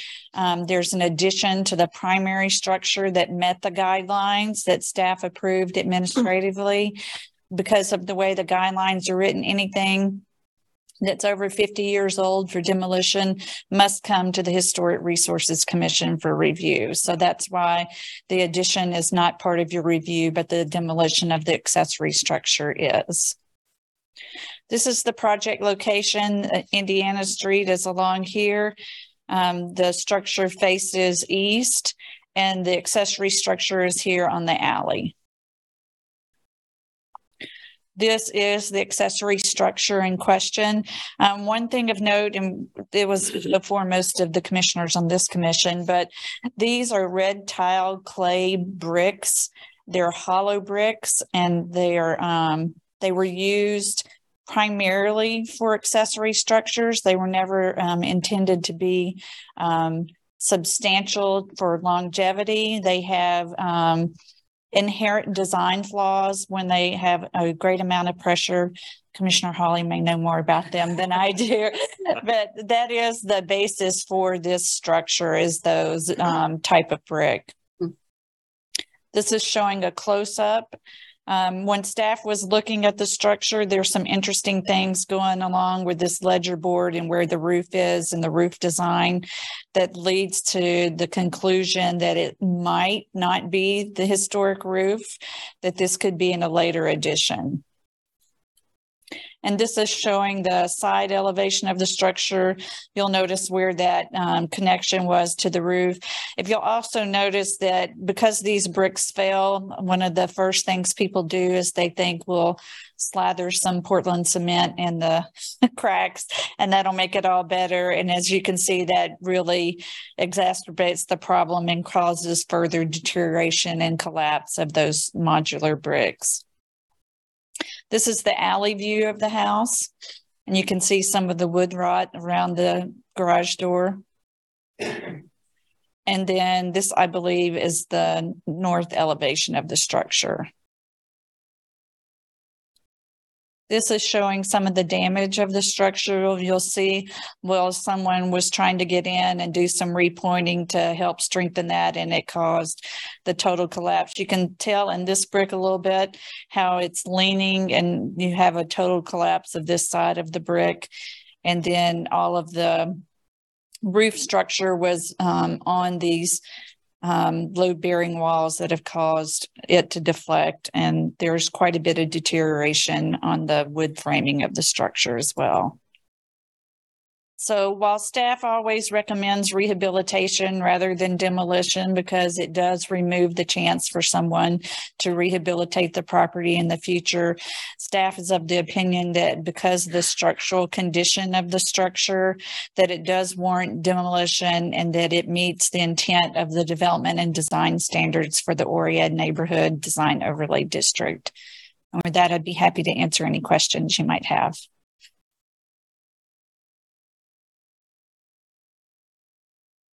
This is Chair Meyer. Thank you. Um, I think the applicant is appearing by Zoom. You feel free to I'm speak or not. If you have any questions for me. Okay.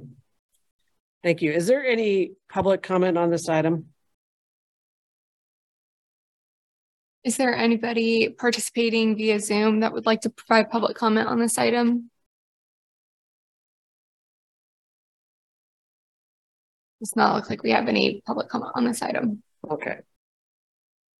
This is Chair Meyer again, then we'll move it back to the commission for discussion. I'm impressed it's still standing. This looks like a a Dutch colonial accessory structure that merits saving at all costs. No, I'm kidding, Mr. Lloyd. I'm not, I, I don't mean that. Uh, it does sort of look Dutch colonial though. I agree with you. I don't think we should tear it down.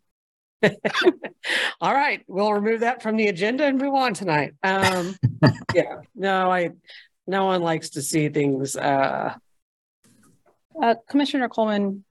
Go ahead. Here, uh, so the structural clay tile is not usually an exterior material.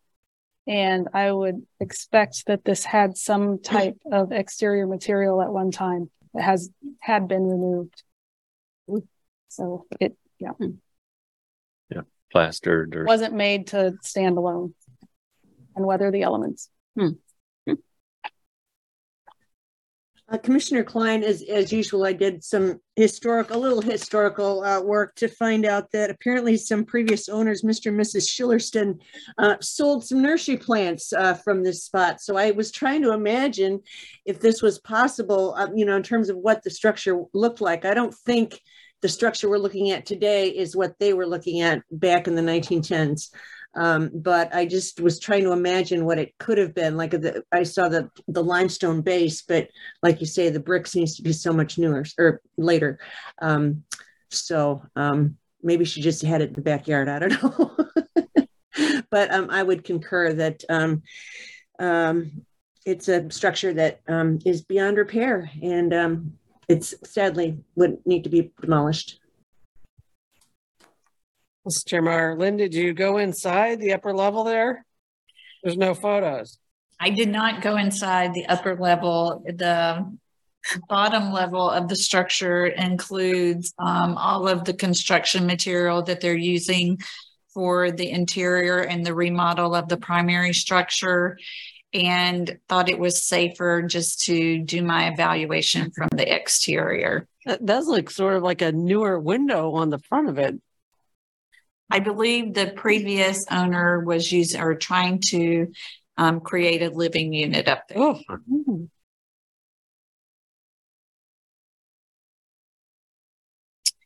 Well, okay. I guess I would entertain a motion. If anyone would like to make one.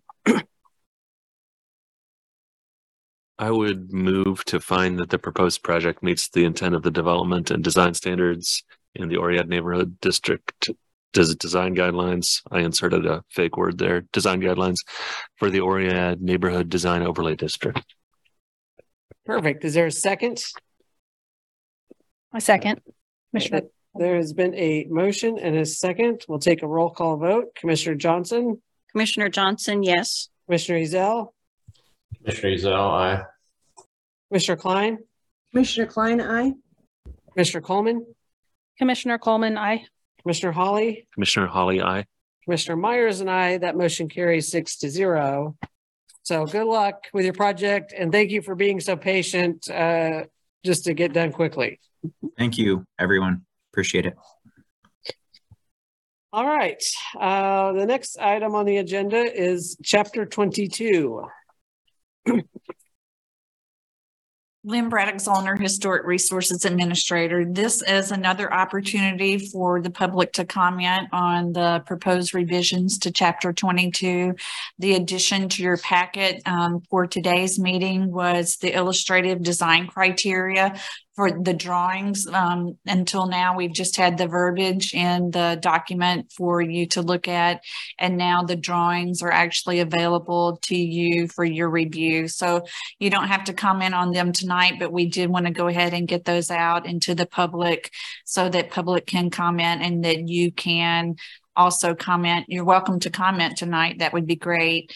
Um, your March agenda is not very heavy. And so what staff would propose um, for your March meeting is to go through article by article and give staff direction on what you would like to see come back in April as a final document. Mr. Chair Meyer, that sounds great. Is there any public comment on this item? Is there anyone participating via Zoom that would like to provide public comment on this item? There's no public comment. All right, this is Chair Meyer again. We'll bring it back to the commission for discussion. I like illustrative things, so. Me too. Lynn, I did have a question about illustration three. Okay.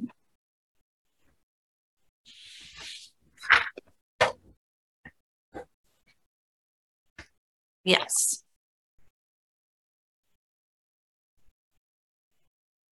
Which is, so there's, it's a compound exhibit. Which does the words not this apply to? I believe that goes with the top drawing. Okay, That would be my hope. So we probably need. that would be my hope that. too, but I, okay, I just, Well, and this is Commissioner Johnson. So on figure three, the um the illustration that is the this um that kind of sort of reminds me of the what we just looked at a little bit. Um where the the front porch is kind of cut off by a part that's jutting towards the front and i'm i i i i can't wrap my words around it but that does that looks off to me Um, so that I'm not sure I want that as the good example, I suppose, is what I'm trying to say.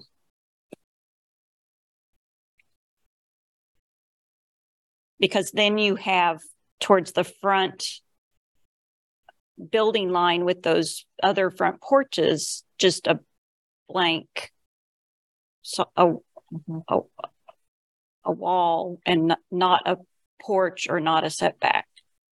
Okay.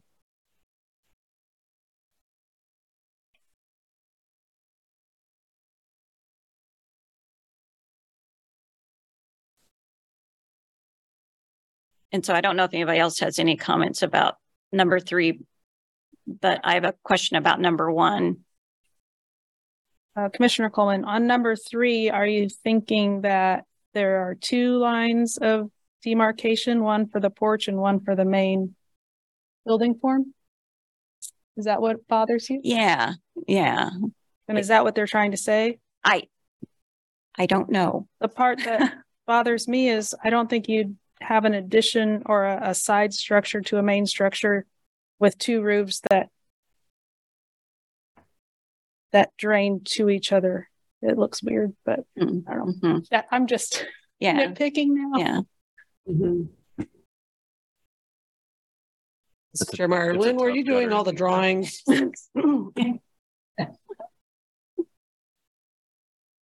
Maybe it can be um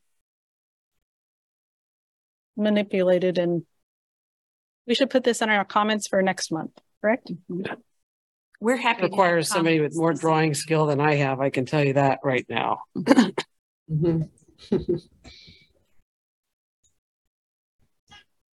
And um one comment on figure one, I guess I'm just, I'm also not sure. Is the leftmost an illustration of this, that it's approved, or that's uh within the guidelines, or is that an outlier? The, the green structure is showing what's not recommended. Okay.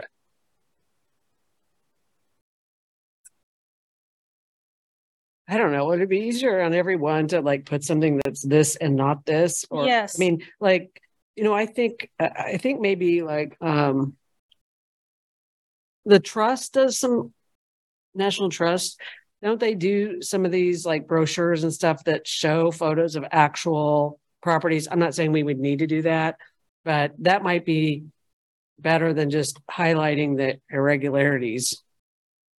Okay. Yeah, well, this is Commissioner Johnson. It it does seem like that they all should have a this, not this. The but particularly the number one illustration, I didn't know if that was showing me good, bad. I just and whether the short one was a trying to illustrate an accessory structure. Um, so it it it confused me. Well, I think the, Mr. Again, I think the point with the highlighted ones is to show a, what, what's not correct. And then like on number three, to point out the area that's, that's new construction, right? I mean, so then it's this, not this. Let's, uh, Commissioner Coleman, some of them are what you're supposed to do. So like number Yeah. two and Right. number six. Yeah, Five. yeah. I will add a comment, um, thinking about this and please just take it for a possibility. I, I think this is a graphic document, looks great with one color, but there, I'd be interested to see what if the not thises were red and the thises were green, like a stoplight and at a Mm. intuitive level without reading the diagrams, you can kind of see this is bad, but it might, it might not work, but something like that might, might be worth a quick test.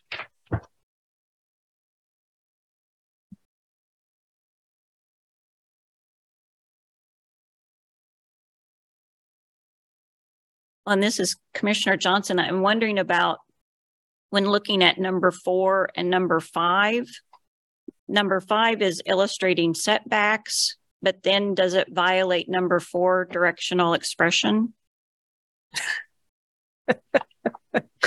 The roof form. Yeah, I just, Yeah. I don't know.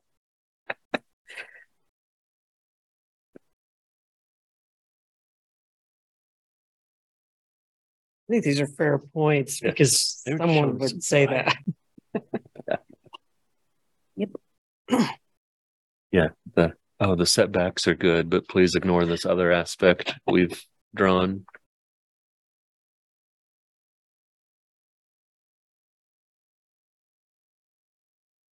This is Chair Meyer, Commissioners Klein, Rizel, do you have anything to add? I've always been spatially challenged, um, so anything to help clarify would be fantastic.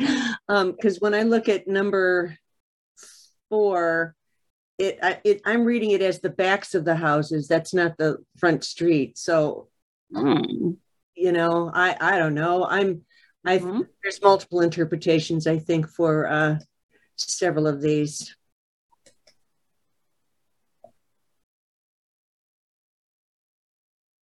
Is Chair Meyer, is this helpful information? No, very, thank you. Did you say no, Barry? No, I mean.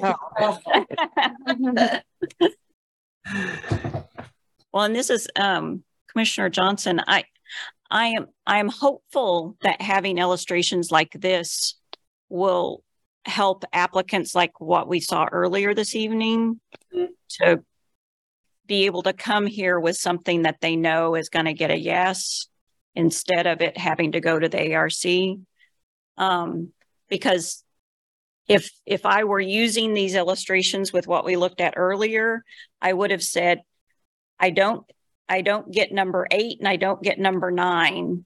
Um, and in what's being presented, I would like to see those adhered to. So I can see where this would help applicants be able to come with something that they are real much better knowing that they're going to get a yes. All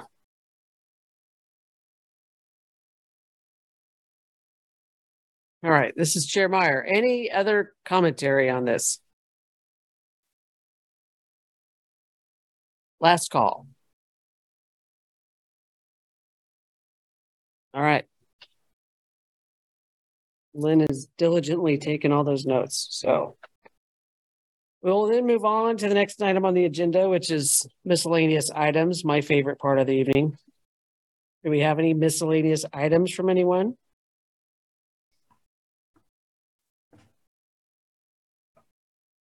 Oh, sorry, Commissioner Klein. Uh, Commissioner Klein, I just wanted to point out that uh, uh, Commissioner Irby and Commissioner Johnson, is this, are these your, is today your last meeting? Your last term, end of your term? Is what I was reading online. And so I was curious to know if we're going to have, uh, what would it be, four more new commissioners for our next meeting in March? Is that, am I being accurate or not? Or is, No, this was Commissioner Irby's last meeting. Oh. And she's not eligible for reappointment. Commissioner Johnson is eligible for reappointment, so hopefully the mayor can twist her arm um, to come back for another term. And then those are the only two t- um, positions up for right now. Okay. Great. So I just, uh, on the record, I just would like to thank Commissioner Irby for her service. Yeah, we, we. Yes, Chair, this is Chair Mara, and I regret that I did not realize that, or I would have said that to her. So thank you for pointing that out. Yes, thank you. Is there, is there a point coming up where there is to be a new chair, just incidentally? Isn't there a, didn't we discuss once upon a time that there's terms for chairs? We did, and I believe you started in January, so you would finish in January. I'll double check though. It may have been March Of what year? of last year. So I'll double check and make sure. Okay, all right. Well, I, I don't want to hog the, the chair position, so. Anyway, all right. Moving on then to the next part, which is the adjournment of the evening. So I will move that we adjourn and that's the end of the evening. Thank you, everyone. It was as long a meeting as I can recall. So we did a bang up job. Thank you.